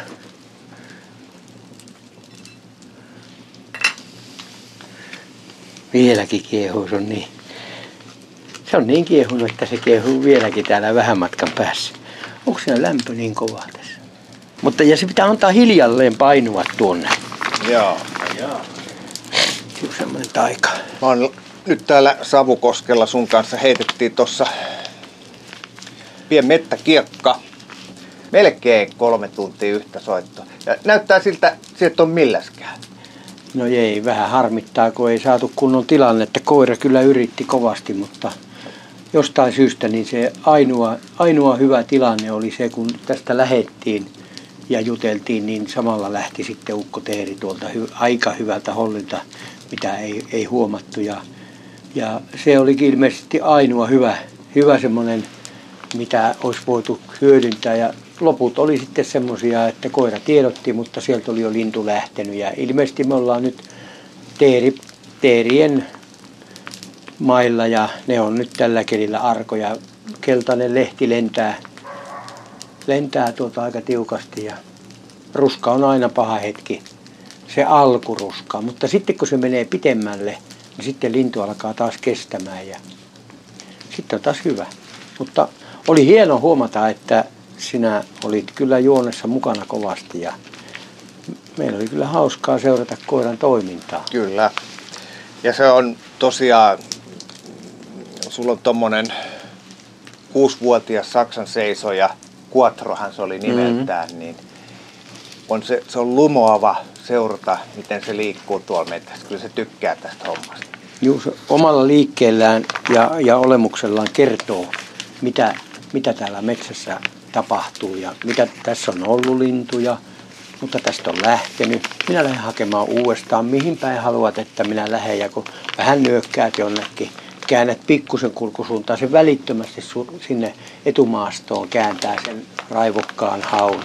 Ja sitten kun se löytää jotain hyvää hajua, niin se saman tien sitten jarruttaa ja se menee hyvinkin semmoiseksi hiipiväksi ja yläpäiseksi hakemiseksi, jossa häntä elää. Häntä elää ja väliin vilkaisee, meneekö hyvin. Se tarvitsee kun käjellä pikkusen näyttää, että jatka vaan. Joo. Ja sitten kaikki meni hienosti, mutta ei, ei saatu lintukontaktia. Mitäs lappilaisena, mitä sä oot mieltä näistä etelän miehistä, jotka tulee tänne mettäkanalintujahtiin ja hirvijahtiin? Sanotaanko näin, että minähän tykkään mettäkanalintumiehistä oikein paljon. Ne on ihan, ihan reilua, reilua rehtiä porukkaa ja mä tiedän, että ne on sairastuneet juuri siihen samaan tautiin, mihin minä sain niin kuin, niin kuin viruksen silloin ihan pikkupoikana, kun minä kuuntelin meidän suvun, suvun isän veljien juttelua kalastamisesta ja metästämisestä ja koiralla pyytämisestä, niin minä ajattelin, että minä varmasti sitten, kun minä kasvan isoksi, niin minä kans pyyän kyllä. Minä mettästä ja minä pyyän ja sitä minä olen tehnyt. Mä olen tehnyt koko elämäni just sitä, mitä minä olen halunnut. Minä en ole niin kuin lopun viimeen päivääkään en ole heittänyt niin hukkaan silloin, kun on ollut mahdollisuus luollisesti metästää jotakin. Niin, ja aina siihen on liittynyt koira.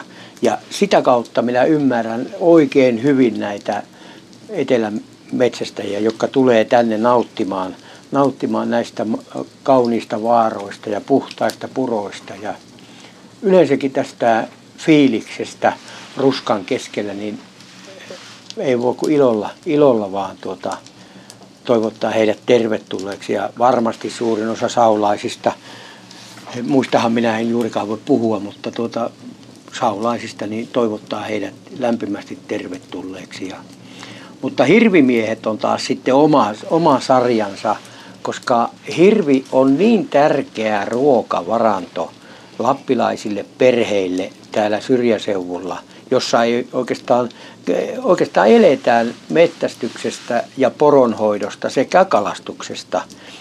Kyllä talavikalat pyydetään edelleen verkoilla järvistä, niistä vähistä järvistä, mitä meillä on. Sitten on hirven pyynnillä on erittäin suuri osuus ruokavaliossa meillä.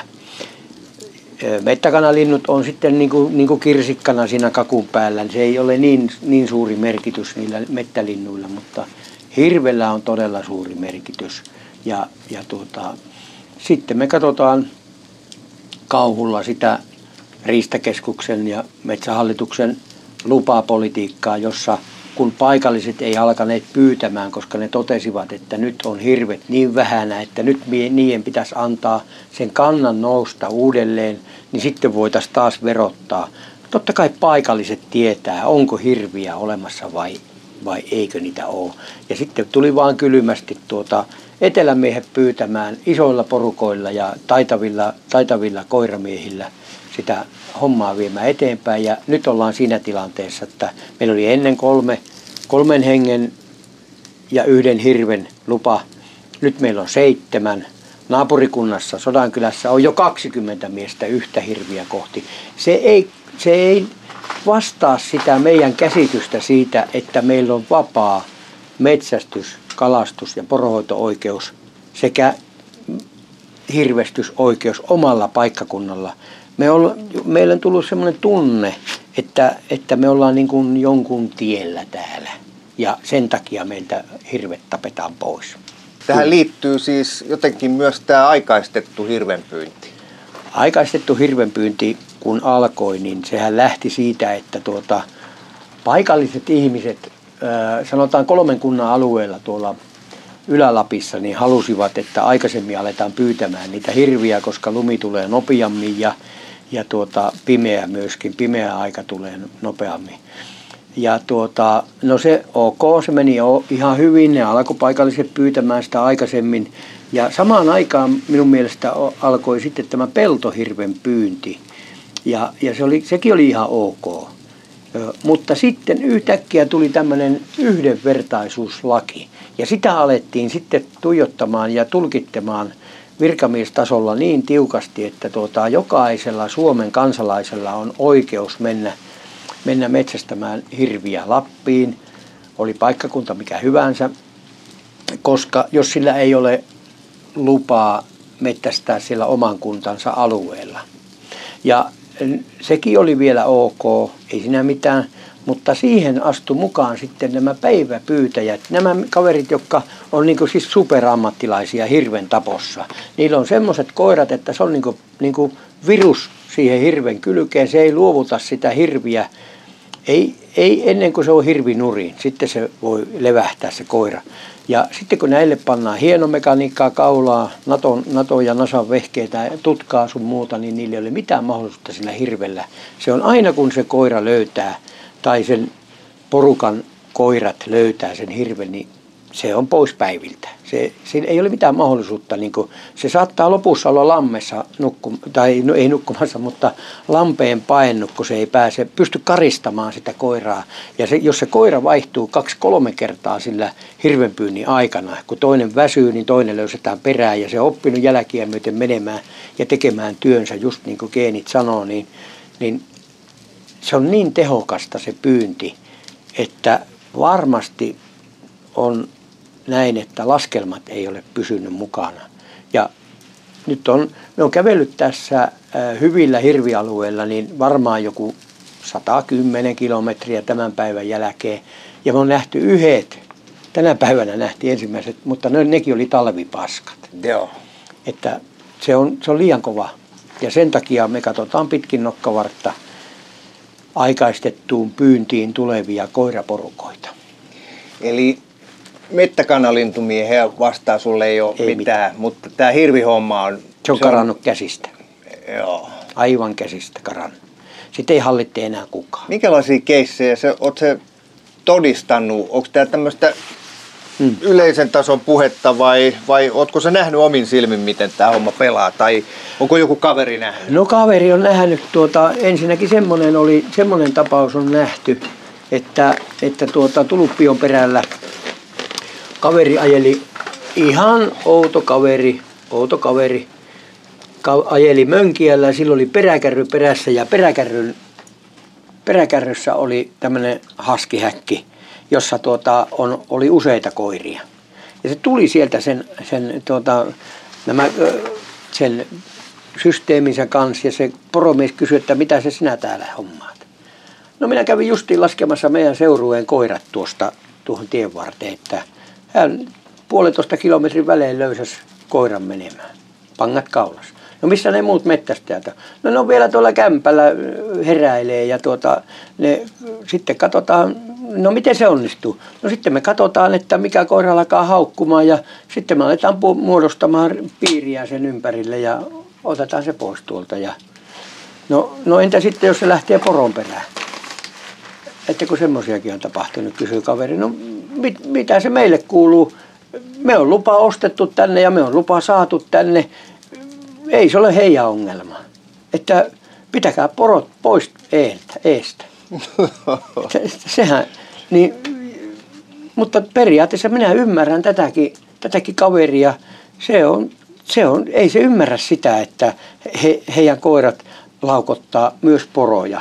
Ne on ostanut sen luvan hyvässä uskossa, että he menee hyvää tekemään sinne ja, ja Mettähallitus ei välttämättä ole puhunut sitten tarpeeksi selvästi samalla luvanantoyhteydessä siitä, että siellä on muun muassa semmoinen elinkeino, joka hyödyntää myös näitä samoja alueita porokarjoillaan, että, tuota, että olkaa niiden kanssa sitten. Että kyllähän me tiedetään kaikki, että kyllä, no tämä oli kevennys. Ihmiset tietää kyllä, että poroelinkeino on meille tärkeä, Mutta silloin kun se metästyskiima tulee päälle, niin ei ihminen ole enää niin kuin, niin kuin harkitsevainen. Se ei välttämättä välitä siitä, jos siitä on jollekin toiselle haittaa, kunhan siitä on mulle itselle hyötyä. Ja tämä on se meidän perisynti, kaikkien mettästäjien perisynti. Savukoski on yhtä isoa poronhoitoaluetta. Se Savukosken, ää, mikä se on se tämän paliskunnan nimi? Kemisompio. Kemisompio. Hmm. Se on Suomen suurin.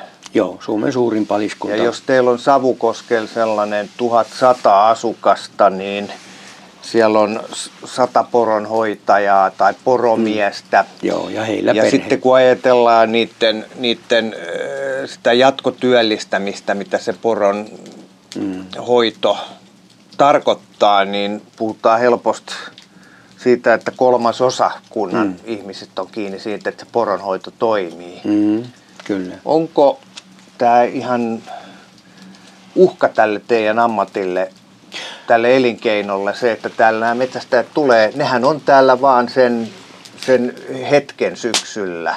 Ymmärrän oikein hyvin tuonkin pointin, että tuota, mutta tilanne on siinä mielessä kriittinen.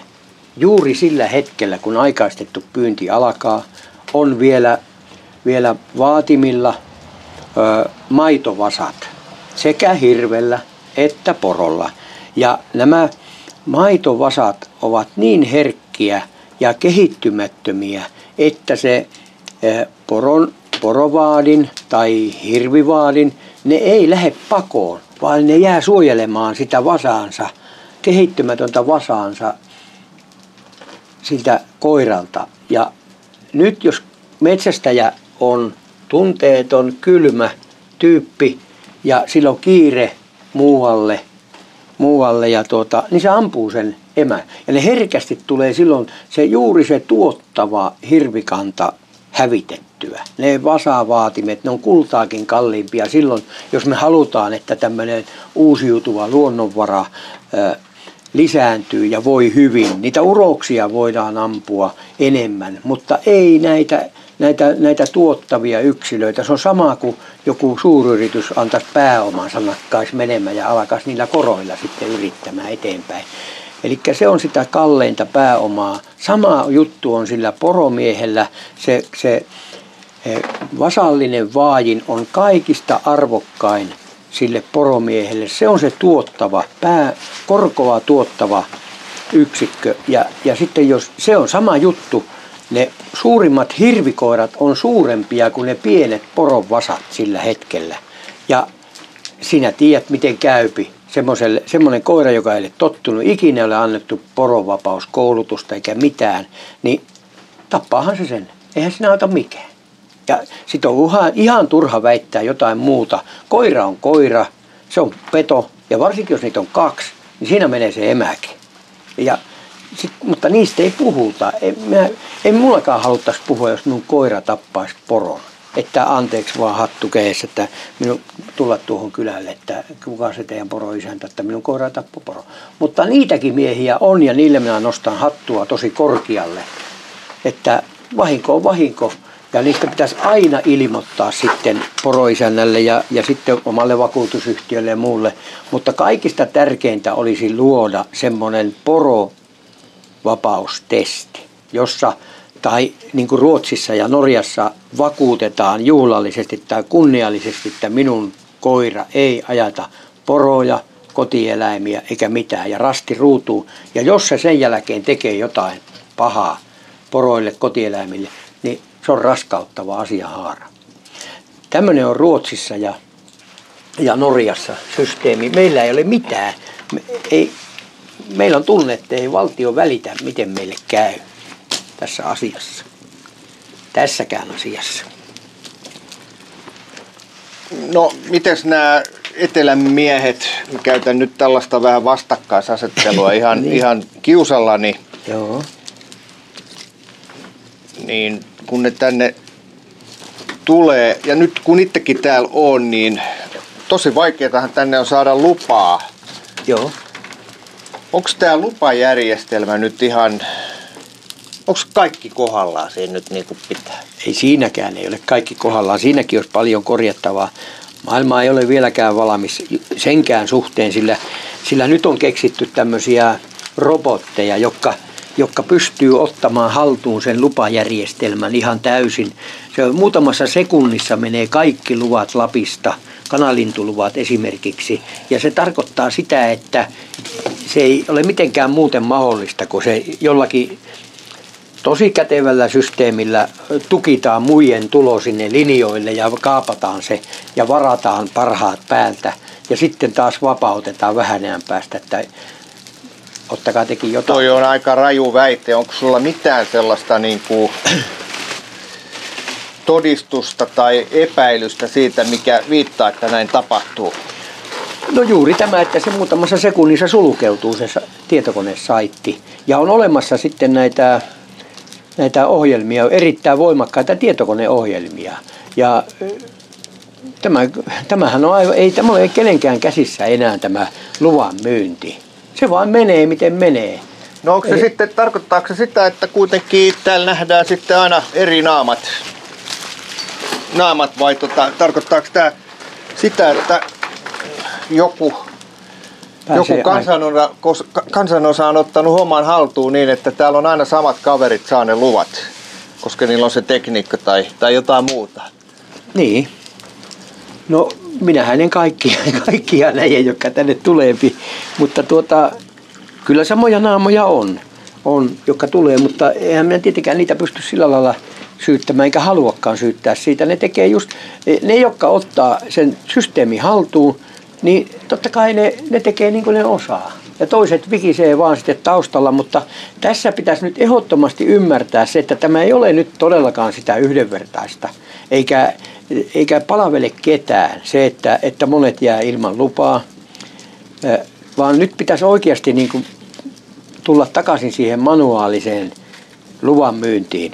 Paikallisilla matkailuyrittäjillä pitäisi ehdottomasti olla lupavihkot, joilla ne pystyisi sitten antamaan ohjelmapalvelua.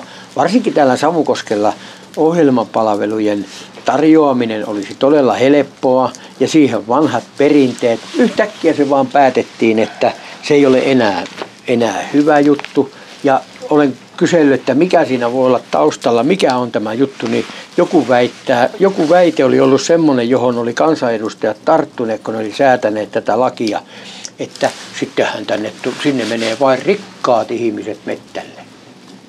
No, minun mielestä rikkaat ihmiset on aivan hyviä ihmisiä. Niillä on, niillä on varaa maksaa siitä, että minä lähden niille oppaaksi. Ja jos halutaan elinkeinoelämää virkistyttää täälläkin näivettyvässä Itä-Lapissa – erämaakylissä, niin pitää olla joku systeemi, joka varmistaa, että he pääsee oppaaksi ja pystyy antamaan sitä palvelua, jossa he ovat superhyviä. Ja, ja minusta se on täydellinen niin kuin, niin kuin lappilaisten metsästäjien ja, ja ihmisten aliarvioimista ja ää, vähättelyä ja, ja todella niin kuin huonoksi laittamista, että, että niiltä tämmöinen elinkeinomuoto kielletään. Onhan olemassa kalastusoppaita. Torniojoella on kalastusoppaita, jotka koko syksyn soutaa ja, ja ne saa siitä maksun. Ne on paikallisia. Samalla saapi paikallinen matkailuyrittäjä saapi mökeilleen asukkaita. Kaikilla menee hyvin. Tämä ei ole kenenkään, tämä niin kuin panee niin kuin etelän ja pohjoisen vastakkain ihan täydellisesti tämä, että, että ei esimerkiksi anneta näistä, näistä äh, kanalintumettästäjistä, jotka on aivan harmitonta porukkaa, niin, niin minkälaista hyötyä paikkakunnalle. Samoin ei anneta, anneta tässä hirvihommassa, ei edes hirvistä anneta hyötyä paikkakuntalaisille, vaan on joku ihme lupasysteemi ja laskutapa, millä millä perustellaan sitä, että teillä on hirviä, vaikka niitä ei ole. Tilanne siis on semmoinen, että mm. joskus ei kovin kauan aikaa sitten on ollut systeemi, jolloin, jolloin vaikka meikäläinen olisi voinut soittaa tänne Kyllä. kylille ja sanoa, että haluaisin kanalintujahtiin, löytyykö opas, mm. onko se mitenkään mahdollista. Ja sitten tämmöisessä keississä esimerkiksi teikäläinen sitten sanoo, että kyllä, minä lähden ja vien sinut. Joo, kyllä. Mutta... Ja että minkälaisen palvelun haluat. Niin. Että, että mennäänkö sillä lailla, että niin, näitä miehiä olisi ollut silloin parhaaseen aikaan, oli kymmenkunta. Oli semmoinen ammattiryhmä kuin metästysoppaat meillä täällä. Ja, ja tuota, mutta sitten ne niin joutuu työttömäksi. Oliko niillä kysyntää? Oli. Oli kysyntää. Moni halusi ehdottomasti pystykorvamettälle, moni halusi seisojan kanssa. Osa kävi jopa, oli hirviseuroissa katsomassa, miten hirvikoirat pelaa. Kaikille oli kysyntää. Tietenkin riippuen am- ammattitajosta, toisesta tuli niinku, ihan niin kuin sille töin, niin kuin mullakin oli, niin tuota, minä olin kuukauden yhtä soittoa. Sen aikaa, mitä oli ka- kanalinnun pyyntiä, niin minä olin sain olla oppaana koko ajan. Muutama välipäivä välissä. Että tuota, se oli meille kauhia iso isku ja me käytiin isollakin delegaatiolla Rovaniemellä. Jopa Lapin yrittäjät tarttu tähän aiheeseen, että ei voi näin tehdä, kukaan ei voi tehdä näin. Mutta kyllä vaan voi. Se lopetettiin. Se oli kuulemma jotakin koplausta. Ja että ei voi majoitus, majoitusyritys ei voi kanalintulupaa myyä. Se on joltakin köyhältä kaupunkilaismettästäjältä pois. Mutta sitten kuitenkin taas tänä päivänä lupamäärät on nostettu huippuunsa. Silloin oli lupamäärät jotain kolme ja puolen tuhannen, neljän tuhannen luokkaa vuorokausilupaa Savukoskelle. Viime vuonna oli yli 20 000 lupaa. No ilman, Silti. ei lintuja äsken nähty. No minä, sitäkään minä en tiedä, kun linnuilla on siivet ja mettä ei anna koskaan ainoa, ainoaista. Että se, se suojelee. Ja kaikki ne emolinnut, jotka niitä poikasia tekee, niin ne kyllä periaatteessa aina selviää. No ainoastaan, nyt kun katsoo näitä lintuja, mitä minäkin olen saanut tänä syksynä ja muina syksynä, niin jos siellä on yksi ja kaksi aikuista lintua, niin se on hyvin onnistunut. Se on hyvin tyypillinen, että se on 98 prosenttisesti kaikki linnut, mitä sä saat, niin on poikalintuja. Jo tyhmiä poikalintuja. Ne antaa pettää ittiä, mutta vanhat linnut ei petä. Eli tarkoitan sitä sillä, että ei me sitä pääomaa koskaan pystytä mettälinnun pyytäjät. On kaikki muut jutut, taudit on semmosia, jotka, jotka tappaa lintuja. Silloin ne tappaa vanhoja lintuja.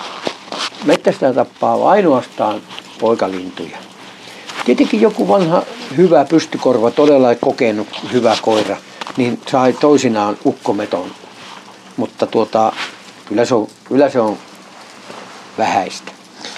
Mutta se systeemi oli ennen semmoinen, me nyt vielä rautalangastaan itselleni selvitän, että, Joo.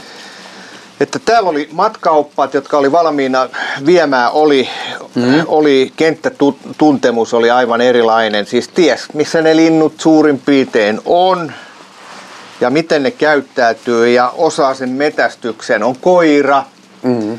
Ja sitten oli toisaalta etelässä tai, tai muualla Suomessa ihmisiä, jotka halusi tulla sitten täl, ostaa tällaisen palvelun. Mutta tämä toimijakseen tämä vaati sen, että täällä sitten se metästäjä saattoi hankkia itselleen niitä metästyslupia Mhm. sitä varten. Mm-hmm.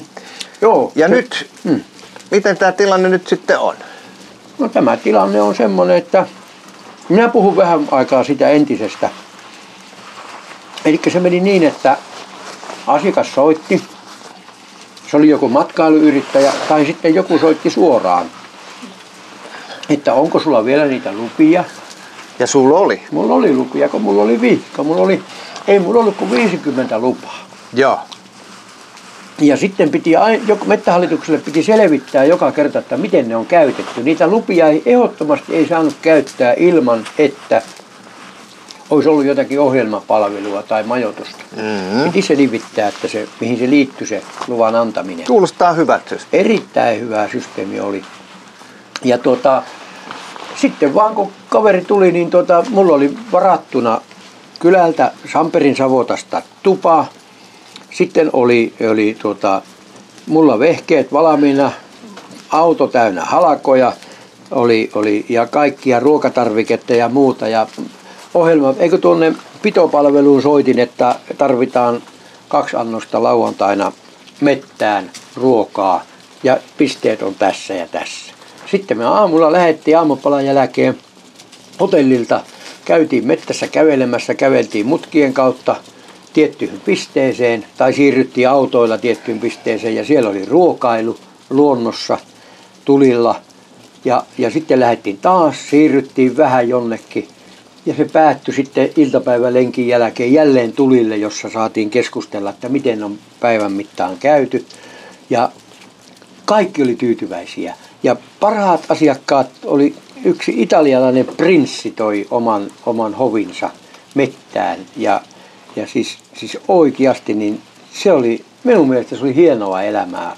Nähdä muitakin ihmisiä kuin, kuin savukoskelaisia poromiehiä. Ja näki niin kuin se, se, se näki, että kuinka valtava tilaus tämmöisellä hyvällä koiralla ja hyvällä metsästysmaastolla ja hyvällä asiantuntemuksella mettässä liikkumiseen on. Ja se oli niin kuin, niin kuin nyrkki turpaan seljan takaa se, että yhtäkkiä sanottiin, että ei niitä lupia enää tule. Nyt keksi jotakin muuta. Yksi kolmasosa tuloista lähti pois sen siljäntiin. Ei ne isoja ole, siitä voisi laskea, että ei ne isot ne tulot ollut, mutta oli kuitenkin. Ja se oli sitä, mitä ihminen haluaa tehdä. Tuossahan tehtiin väärin, paitsi niille, jotka haluaa ostaa palveluja. Tämä maailmahan menee siihen, mm. että alkutuotannosta koko aika sen osuus elinkeino kartalla pienenee ja palvelut isonee. Mm. Niin tässä on nyt sitten niin kuin lyöty oikein karhun käpälällä päin naamaa nyt jos sä haluaisit tehdä tätä, niin se ei onnistu, koska et saa niitä lupia, kun ei. ne menee sillä ekalla sekunnilla sieltä. Niin. Ja on niin. sitten ehkä nämä tämmöiset potit, systeemit, mm. järjestelmät, joilla tosiaan joku saattaa nakuttaa itselleen vaikka useamman luvan. Ja kave, jakaa kavereille sitten sen. Joo. Näin se menee.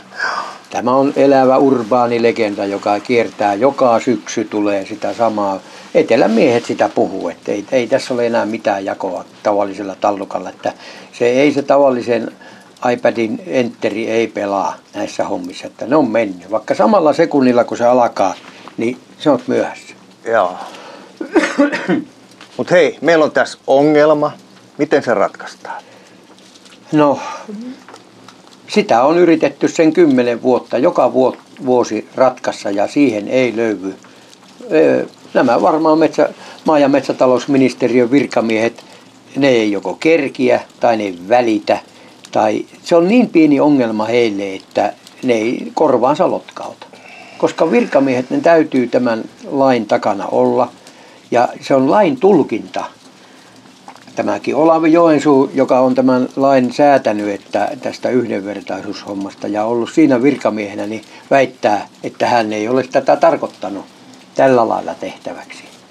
Mutta joku tätä nyt vääntää tällä asennolla, eikä suostu.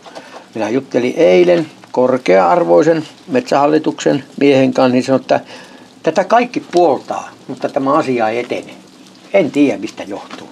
Ei hänkään tiennyt. Ja se, mikä Minis? pitäisi nyt edetä, on se, että Antti, Kurvisen, ne niin, Antti vi- Kurvisen pitäisi nyt lyödä nyrkkipöytä, että, enti, että Lapin pojille takaisin ne luvat. Ja kaikille metästysoppaille lupia. Myyhän kalastuslupiakin. Lohijoelle. Kuningaslohta pyytämään. Miten tämä kala, metästys, mutta onko suomalainen niin lintukateellinen ihminen, että se ajattelee, että se metästysoppaan ja italialaisen prinssin ampuma riekko on häneltä pois. Joku, tämä, joku kateus tässä täytyy olla semmoinen, että ei niin nähdä tätä, oikeasti tätä asiaa. Tai sitten meitä näivetetään vasite Joo. ja tahalla. Jos tämä sun systeemi palautettaisiin, niin tarkoittaisiko se automaattisesti sitä, että mien enää tänne pääsisikään? Ei varmasti tarkoita, koska tuota, nämä ohjelmapalvelun luvat, niin e, mulla oikein nauratti se, että kuinka vähän ne oli tyytyväisiä. Ja, ja tuota, siinä on, sillä oppaalla on suuri valta, että saako he lintuja vai ei. Koska se voi kuljettaa semmoisia maita myöten, missä ei välttämättä ole lintuja. Se voi hetkessä muuttaa sen suunnan sillä lailla. Ohjailla koiraa muualle. Ja, ja tuota, no eihän tänään mutta, nyt vaan niin tehty. Ei varmaan tehty niin. Mutta tuota, niin kuin se, että, että ne, varmaan joku ajattelee, että ne sitten hienoilla hyvillä aseillaan niin, niin hämmentää ja hävittää linnut pois, mutta se on tosi pieni matka, minkä joku italialainen paksu kirurgi kävelee jänkää pitkin. Se on, se on satoja, satoja metriä, se menee siellä. Mutta sitten se sanoo, että menkää te, minä lähden tuonne, tuonne tulille takaisin.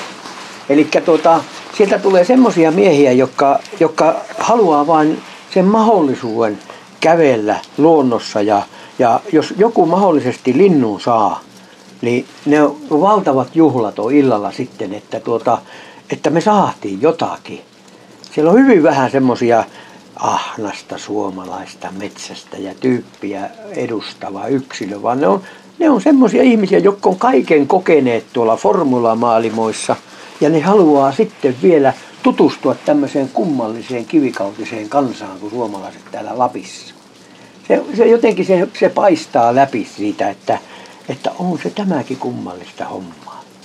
Mutta hyviä ampujia ne on ja, ja sitten herrasmiehiä ja se linnun kunnioitus, se on jotakin uskomatonta, kun, kun teeripoika tipahtaa, semmoinen kirjava teeripoika tipahtaa ja, ja tuota, sitten sitä katsotaan ja sitä kuvataan. Jokaisella se käy kädessä. Jos sulla on kolme, neljä miestä, niin jokainen pitää sitä niin kuin pientä, pientä lasta. Sille laitetaan havusuuhun, havusuuhun, jossa on marjoja. Se pitää ehdottomasti olla semmoinen, että siinä on marjoja.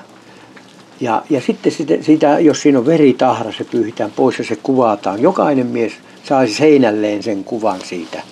Ja, ja tuota, sille otetaan pienet napanterit, keitetään kahvia ja tsaikkaa ja se saattaa loppua se mettästys siihen, että nyt on saatu lintu, nyt nautitaan elämästä ja seuraavana aamuna sitten taas hyvän aamupalan jälkeen, että mitäs nyt tehdään? Voidaanko mennä samaan paikkaan? No ehkä. Eli ne on täysin harmiton porukka, mutta ne tois elämää näihin pieniin kyliin yhtä paljon kuin se tois se lohi, jos se nousisi tuota jokia pitkin tänne sen mukana tulisi myös ne ihmiset tänne elävöittämään tätä kuolevaa kylää. Voisiko se olla niin ihan, että, että, että yhtä lailla saisi sitä nappia painamalla ihan kuka tahansa yrittää tänne, mutta sen lisäksi vielä sitten annettaisiin nämä vihot, niin kuin sanoit Kyllä. teille. Varmaan kestäisi. Varmasti kestäisi. Niin kuin mä sanon, että mettästyksen osuus kuitenkin lintukantojen eh, niin kuin säätelyssä niin on se tutkimusten mukaan 4-10 prosentin luokkaa korkeintaan, vaikka se olisi kuinka ahnasta porukkaa. Ja tänä päivänä ei ole enää sitä säkkitolokulla ampujaa olemassakaan. Ei sitä, ei sitä, nyt kun on tullut kenneltoiminta mukaan pystykorville, samoin kanalintukoirille, niin se lin, elävä lintu on sille treenaavalle koirakolle – se on paljon, paljon, se on, se on tuhat kertaa arvokkaampi kuin kuolleena se sama lintu. Koska se pitää saada niitä tilanteita sille nuorelle koiralle sekä vanhalle koiralle, että se tietäisi, että miksi se koira on olemassa. Ja ihmiset rakastaa niitä koiriaan paljon enemmän kuin sitä veristä myttyä. Ja minä luulenkin, että, että tämä kennel-toiminta ja koetoiminta on se, joka pelastaa linnut tuholta sillä lailla, että tuota, nämä, nämä samat ihmiset tekee myös paljon riistahoitotyötä. Ja se lintujen ampuminen niin kuin, niin kuin huvikseen ja sanotaan ketjumettästys, niin se on vähentynyt ratkaisevasti. Sitä ei enää ole sitä, että on, autosta nousee semmoisia meksikkolaisen rosvon näköisiä panospyöt on ristiin tuossa ja, ja parta kuin rosvo roopella, niin tuota, semmoisia metästäjiä ei enää ole. Miksi katot minua? no se oli semmoinen mielikuva. Mullahan on itselläkin tämmöinen turvakko. niin. Roisto, roista. Okei, niiden kanta, sitten nää siinä uhkaa. Säilyy. Joo, mutta miten sitten tämä syyskuun alussa alkava en, mm. tämä ennakko, minkä, minkä sitten etelämiehet tekee, tulee tänne vähän niin kuin harjoittelemaan ennen kuin mm. ne sitten menee niihin omiin seuroihinsa siellä etelässä. Niin. Tällaistähän mm. tapahtuu kans. Kyllä, Eli ei ai- riitä se omana, vaikka on jossain hirviseurassa, Joo. minne on vaikka vaikea päässä, niin sitten sen lisäksi kuitenkin käydään sitten täällä. Aloitus tekemässä. Niin. Sykkö leipää? Ei kiitos. Joo. Onko tämä ongelma hirvikannoille? On, se on todellinen ongelma, koska niin kuin sanon, että se on, ne hirvikourat on niin taitavia, taitavia tänä päivänä ja ne on jalostettu niin sitkaiksi, että ne ei luovuta. Ne on opetettu siihen, että kun he vaan jaksaa painaa, painaa, painaa, niin mies, omistaja on vastassa siellä. Ne ei missään vaiheessa niille koirille tule mieleen sitä, että, että tuota, pitäisi palata isännän luokse. Ne tietää, että kun hän vain jaksaa painaa tuon elukan perässä, niin isäntä ottaa hänet kiinni sitten tien päältä. Tai yleensä tien päältä. Auto on siellä vastassa, koska tutkasta nähdään se, että missä se tulee. No miten te lappilaiset metästätte hirviä? Onko se jotenkin erilaista? No, ainakin aikoinaan se on ollut naakimispyyntiä, mutta paljon on muuttunut. Totta kai ei lappilaisetkaan ihan tyhmiä ole, niin se on alkanut lisääntymään myös tämä sama pyynti meidän, meidän osuudelta. Ja tuota, mutta tuota, se mikä siinä on se ero, kun sinä olet omalla maalla pyytämässä, sinä et halua ampua sitä kantaa nolliin.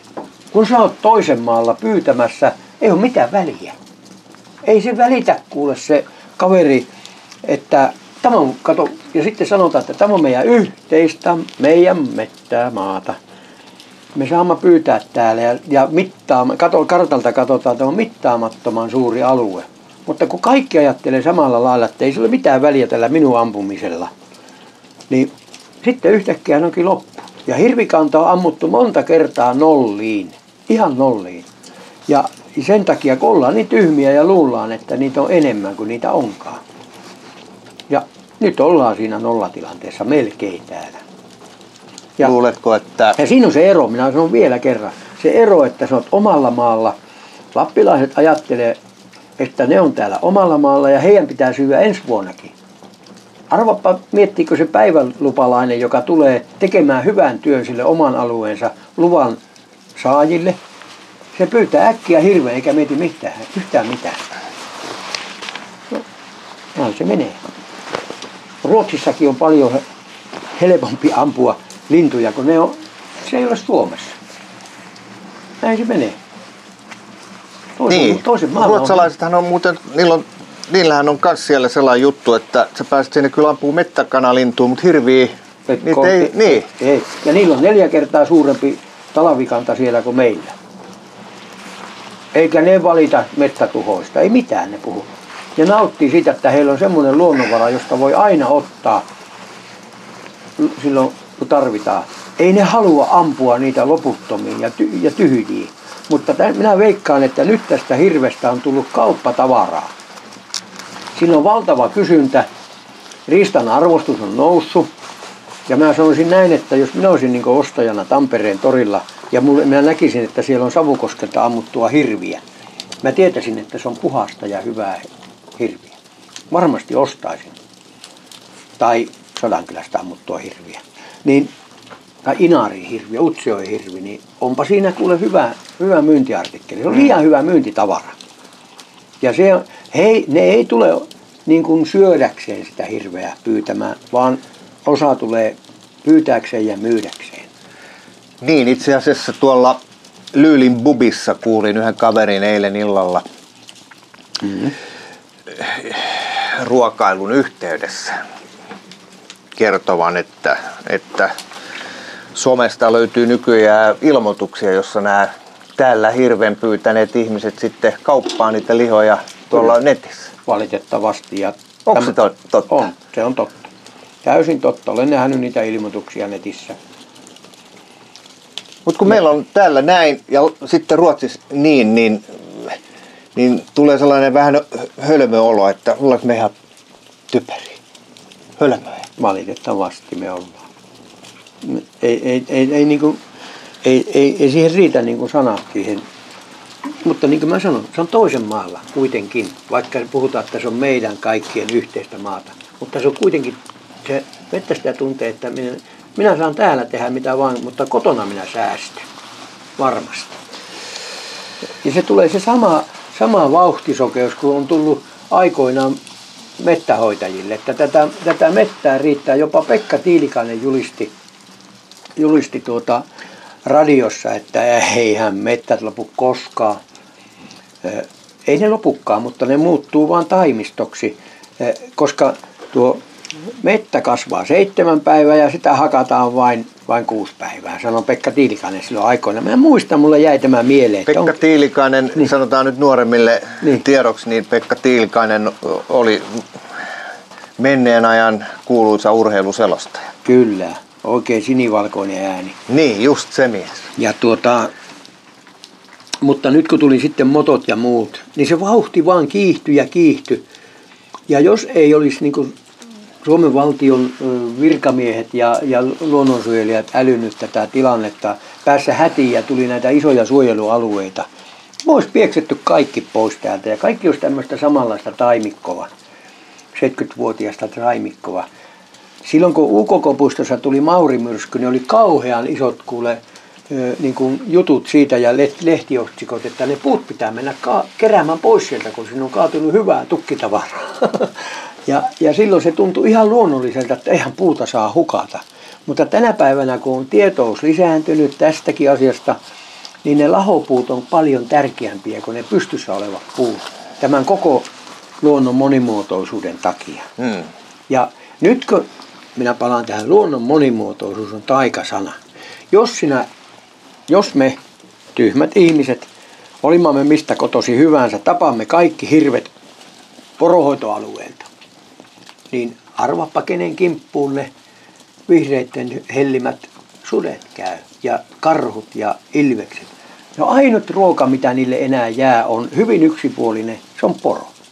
Ja, ja jotenkin tuntuu, että, että ammutaanko tajallaan sitten kaikki hirvet pois, että poromiehille olisi vielä hankalampaa, koska poromiehet asuu täällä, poromiehet vastustaa jonkun verran hakkuita, eli siis todella paljon.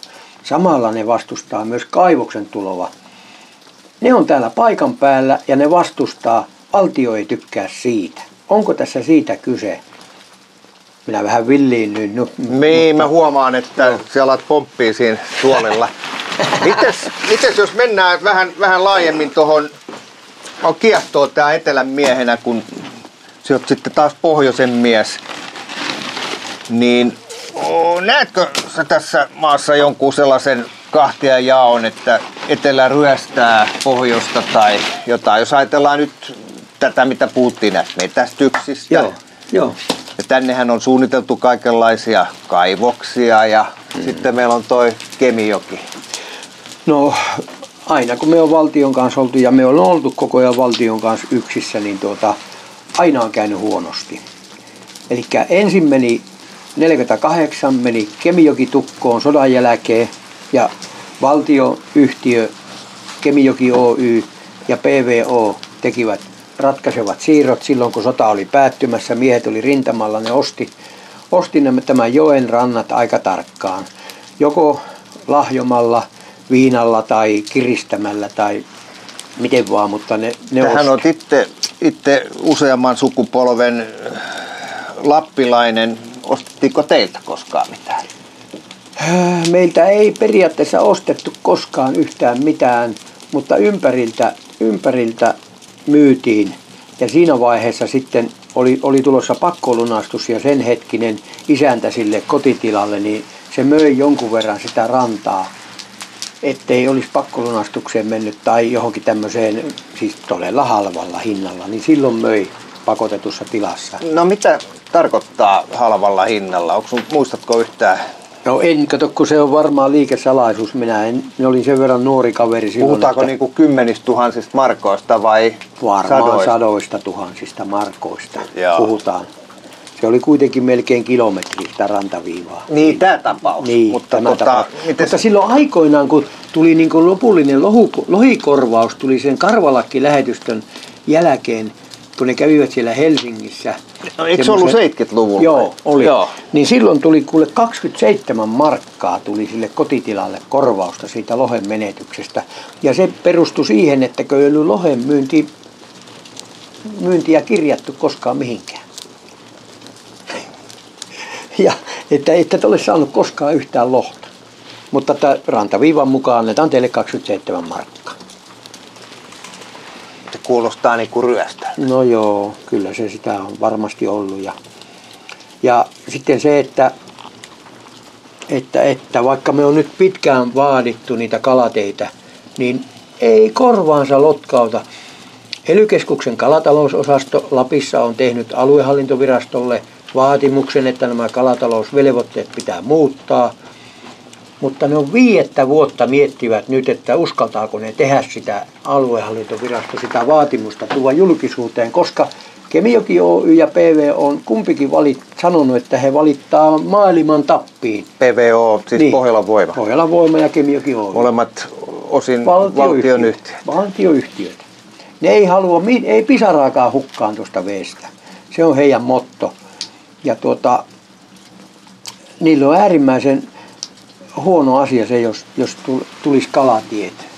Mutta oikeasti se, on, se olisi oikeus ja kohtuus. Joka puolella muualla, jopa Venäjällä on tehty kalatiet saman tien kuin on tehty tämmöisiä. Ei kenenkään pitäisi omistaa sataprosenttisesti jotakin virtaavaa vettä. Mitä se kalatie tarkoittaa? No kalatie, kalatie tarkoittaa, niitä on monta eri mallia. On tekninen kalatie, on semmoinen, jossa on betonia ja luukkuja ja, ja, ja tämmöisiä lepopaikkoja. Sitten on luonnonmukainen ohitusuoma olisi kaikista paras, koska siitä pääsisi kulkemaan kaikki pieneliöstö patoaltaalta ylöspäin. Ja tuota, se ohitusuoman virtaus pitäisi olla noin 5 kuutiometriä sekunnissa keskimäärin, mutta se voisi olla jopa 10 kuutiometriä sekunnissa. Ja tuntuu siltä, että mitä on tehty esimerkiksi Isohaaran kalatiet, ne on pieniä, ja niitä on semmoisilla joillakin pumpuilla, lisävesipumpuilla on yritetty saada toimimaan, niin niissä menee 200 litrasta 800 litraan vettä. Eli sen verran voivat antaa. Mutta siitäkin veestä pitää maksaa vielä sitten ja Ounasjokivarren kunnat maksaa siitä. Että ne lirruttaa sen padon ohi vähän vettä. Siitä lirrutuksesta pitää maksaa korvausta. Ja, ja sitten tämä Lohijoki-tiimi, joka toimii tässä lohien ylisiirrossa, me on silti alettu rohkeasti siirtämään niitä lohia yli, koska tuota, me nähdään, että ainut keino on painaa vaan päälle. Ei mitään armoa. Ei, ei, ei, kestä hengähtää jokiyhtiön kanssa. Se on niin kova ja taitava. Siellä on kaiken maailman, kaikki maailman rahat on siellä ja ne on otettu meiltä pois. Niin on vaan painettava päälle näillä luontoarvoilla, jopa EUlla – ja EU on kaksi kertaa jo huomauttanut Suomen valtioa, että miksi se ei toimi, koska on EU-direktiiveissä on vesipuitedirektiivi, jonka mukaan Suomenkin pitäisi päästää kalat vaeltamaan ja pieneliöstö patojen ohi.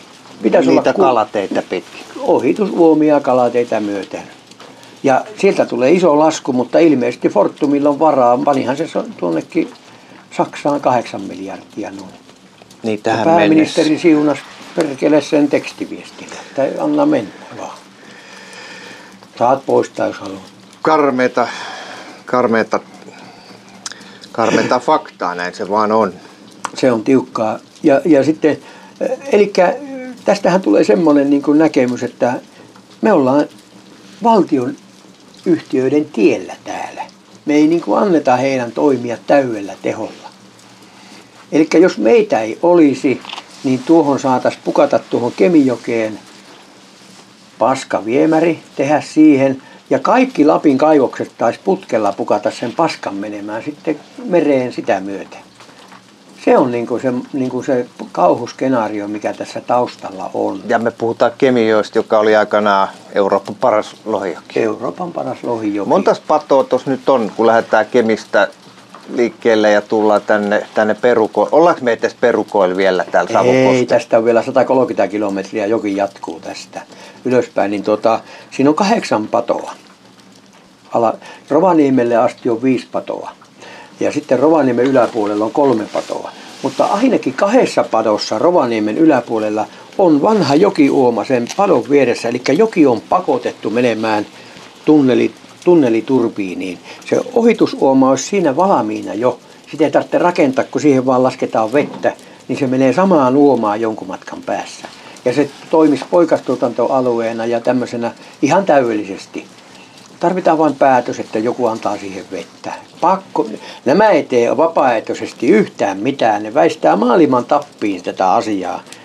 Ja, ja tuota, se, niiden pitää, niin kuin, ne pitää pakottaa.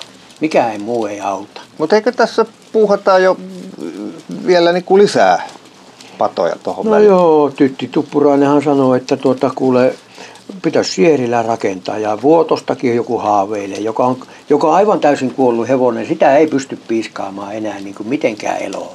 Puhuttiin nyt Tytti Tuppuraisesta vai Eikö Vuotoksen tekoaltaasta? Minä puhun Vuotoksen tekoaltaasta. Tytti on ihan iloinen, puna, punahuulinen tyttö. Niin tuota. Mutta se ei, varmaan se ei, me on käyty sen luona puhumassa näistä ohitusuomista ja se väittää vain, että hän ei pysty, pysty niin ollenkaan puuttumaan pörssiyhtiön toimintaan, että ei valtiolla ole intressiä puuttua siihen, että voi- pörssiyhtiöt saa toimia niin kuin toimii, koska ne on pörssissä. Mutta minusta tuntuu, että ne on lappilaisen pörssillä koko ajan. Koko ajan ne lypsää niin kuin hämähäkki tätä, tätä jokivartta tyhjäksi, autioittaa. Autiojoki autioittaa rannat. Mutta jossakin vaiheessa se toimi hienosti tämän kaupungistuminen, kaupungistumisen hyväksi. Eli täältä lähti riskiä nuorta miestä pois tyhjän värkkäyksestä, eli kalanpyynnistä ja metästyksestä ja muusta. Ja menivät sinne rakennuksille töihin, kun ei enää muuta ollut. niin, että poroja ei- oikeastaan vietiin tältä sekin? Kyllä. Se vie otettiin, kato, kun se oli hyvää työvoimaa, riskiä maahan, maatöihin ja, ja metsätöihin tottunutta riskiä porukkaan. Oli helvetin haluttua työvoimaa silloin, silloin, kun minä olin ihan pikkupoika. Ja sittenhän niitä muutti Ruotsiin, tuli valtava muuttoaalto Ruotsiin ihmisiä, kun joki oli tyhjennetty ja tuli katovuosia. Silloin oli vielä tämmöistä pienviljelyä paljon niin silloin sitten valti, valtio tuli, tuli niin siinäkin mukaan niin apuun ja, ja al- alkoi sitten ostamaan näitä tilojen peltoja pois. Niitä pantiin pakettiin ja, ja, ja, ja silläkin lailla sitten niin köyhdytettiin tätä alueen porukkaa. Mon- Monet halusivat luopua siitä jo kannattamattomaksi menneestä, menneestä lehmänpidosta, jolla olisi kuitenkin ollut sitten sitä aluetta niin elävöittävää ja, ja Jos mä nostan tämän vielä isommalle, Joo. korkeammalle tämän kuvan, niin mä näen, näen kuusta siis eteläisen Suomen ja sitten näen tämän Pohjois-Suomen, tämän Lapin alueen. Onko tässä vähän sellainen niin kuin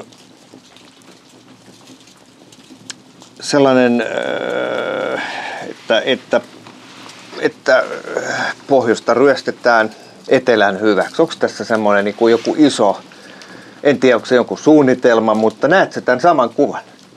Kyllä minusta näyttää siltä ja tuntuu siltä, koska meitä ei kuunnella. On totta, että, että valtio antaa valtionapuja kunnille, mutta tavallista ihmistä se ei auta. Hyvin pienillä päätöksillä tästä saisi niin oikeasti elävän tästä maakunnasta ja myös Itä-Lapista. Ja minä nostan nyt esille semmoisen asian, että myös Mika Aaltola, joka on ulkopoliittisen instituutin johtaja, niin se näkee tämän valtavana suurena turvallisuusriskinä tämän näivettämispolitiikan, mihin on, mihin, minkä kohteeksi on myös Itä-Lappi ja Kainuu joutunut. Eli tästä on imetty ja viety ne luonnonvarat ja jatkojalostus muualle. Ja jatkojalostus on se, joka kannattaa. Ja, ja sitä myöten sitten nämä alueet näivettyy. Mutta se on, niin kuin Mika Aaltola sanoi, niin täällä täytyy olla väkeä. Itä on tuossa ihan rajan takana 5-60 kilometrin päässä. Jos tämä tyhjenee ja vanhenee tämä väki, niin yhtäkkiä täällä saattaa olla pieniä vihreitä miehiä, jotka sanoo, että me tultiin suojelemaan näitä lukiolaisia tässä Savukosken koulussa. Näitä on neljä kappaletta täällä. Elikkä, mutta niin, Miten, mikä on se kääntöpuoli, että näyttää pahalta, mutta mitä tämä Lappi voisi olla? oi että tämä Lappi voisi olla niin kuin, mä oon joskus ajatellut sillä lailla, että jos joskus tämä Aaho, Aho Virttunen vai Virkkunen vai mikä se oli, niin tuota, jos se olisi niin kuin eksynyt jonnekin muualle kuin tänne ja nämä mettät olisi jäänyt hakkaamatta ja, ja eikä tuota jokea olisi padottu, ei olisi lähetty hulluun taisteluun Venäjän kanssa silloin aikoina saksalaisten rinnalla, niin tuota, tämä olisi vielä vapaana tämä joki väärin, varmasti olisi padottu. Niin tuota, tämä voisi olla joku semmoinen, niin kuin Amerikassa on se Yellowstone. Tämä voisi täysin olla semmoinen alue. Ja se olisi mukautettu sitten tähän paikalliseen elinkeinoon. Täällä asuisi semmoinen kummallinen poromiesyhteisö, jota voisi tulla hämmästelemään kauempaakin. Nauttimaan niistä opastuspalveluista ja kalastamaan tuossa joessa täysin puhtaissa vesissä. Täysin, siis maailman puhtainta ilmaa hengittämään. Se on, se on nimittäin se on täys fakta näissä minun puheissa, että täällä on todella puhas ilma. Pallastunturilla ja Värriön tutkimusasemalla on mitattu näitä hiukkaspitoisuuksia, niin täällä on niin vähän pitoisuuksia, että esimerkiksi siinä on tuhat kertaa vähemmän kuin jossakin Lontoossa, Pariisissa. Nämä on semmoisia luontoarvoja, että tuntuu niin käsittämättömältä, että valtio ei huomaa niiden arvoa.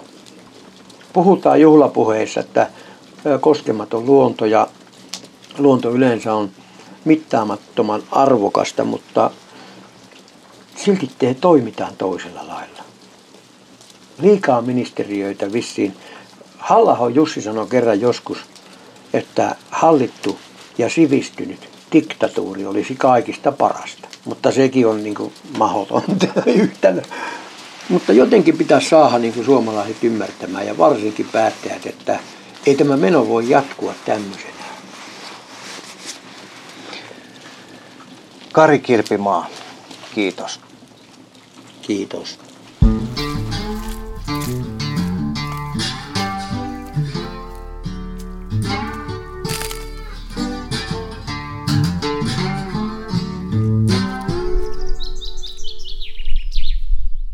Tämä on Kouvolan Sanomien Saappaat jalassa podcast. Pysy ajan tasalla paikallisista asioista ja tilaa Kouvolan Sanomat diginä edulliseen tutustumishintaan osoitteessa kouvolansanomat.fi kautta podcast-tarjous.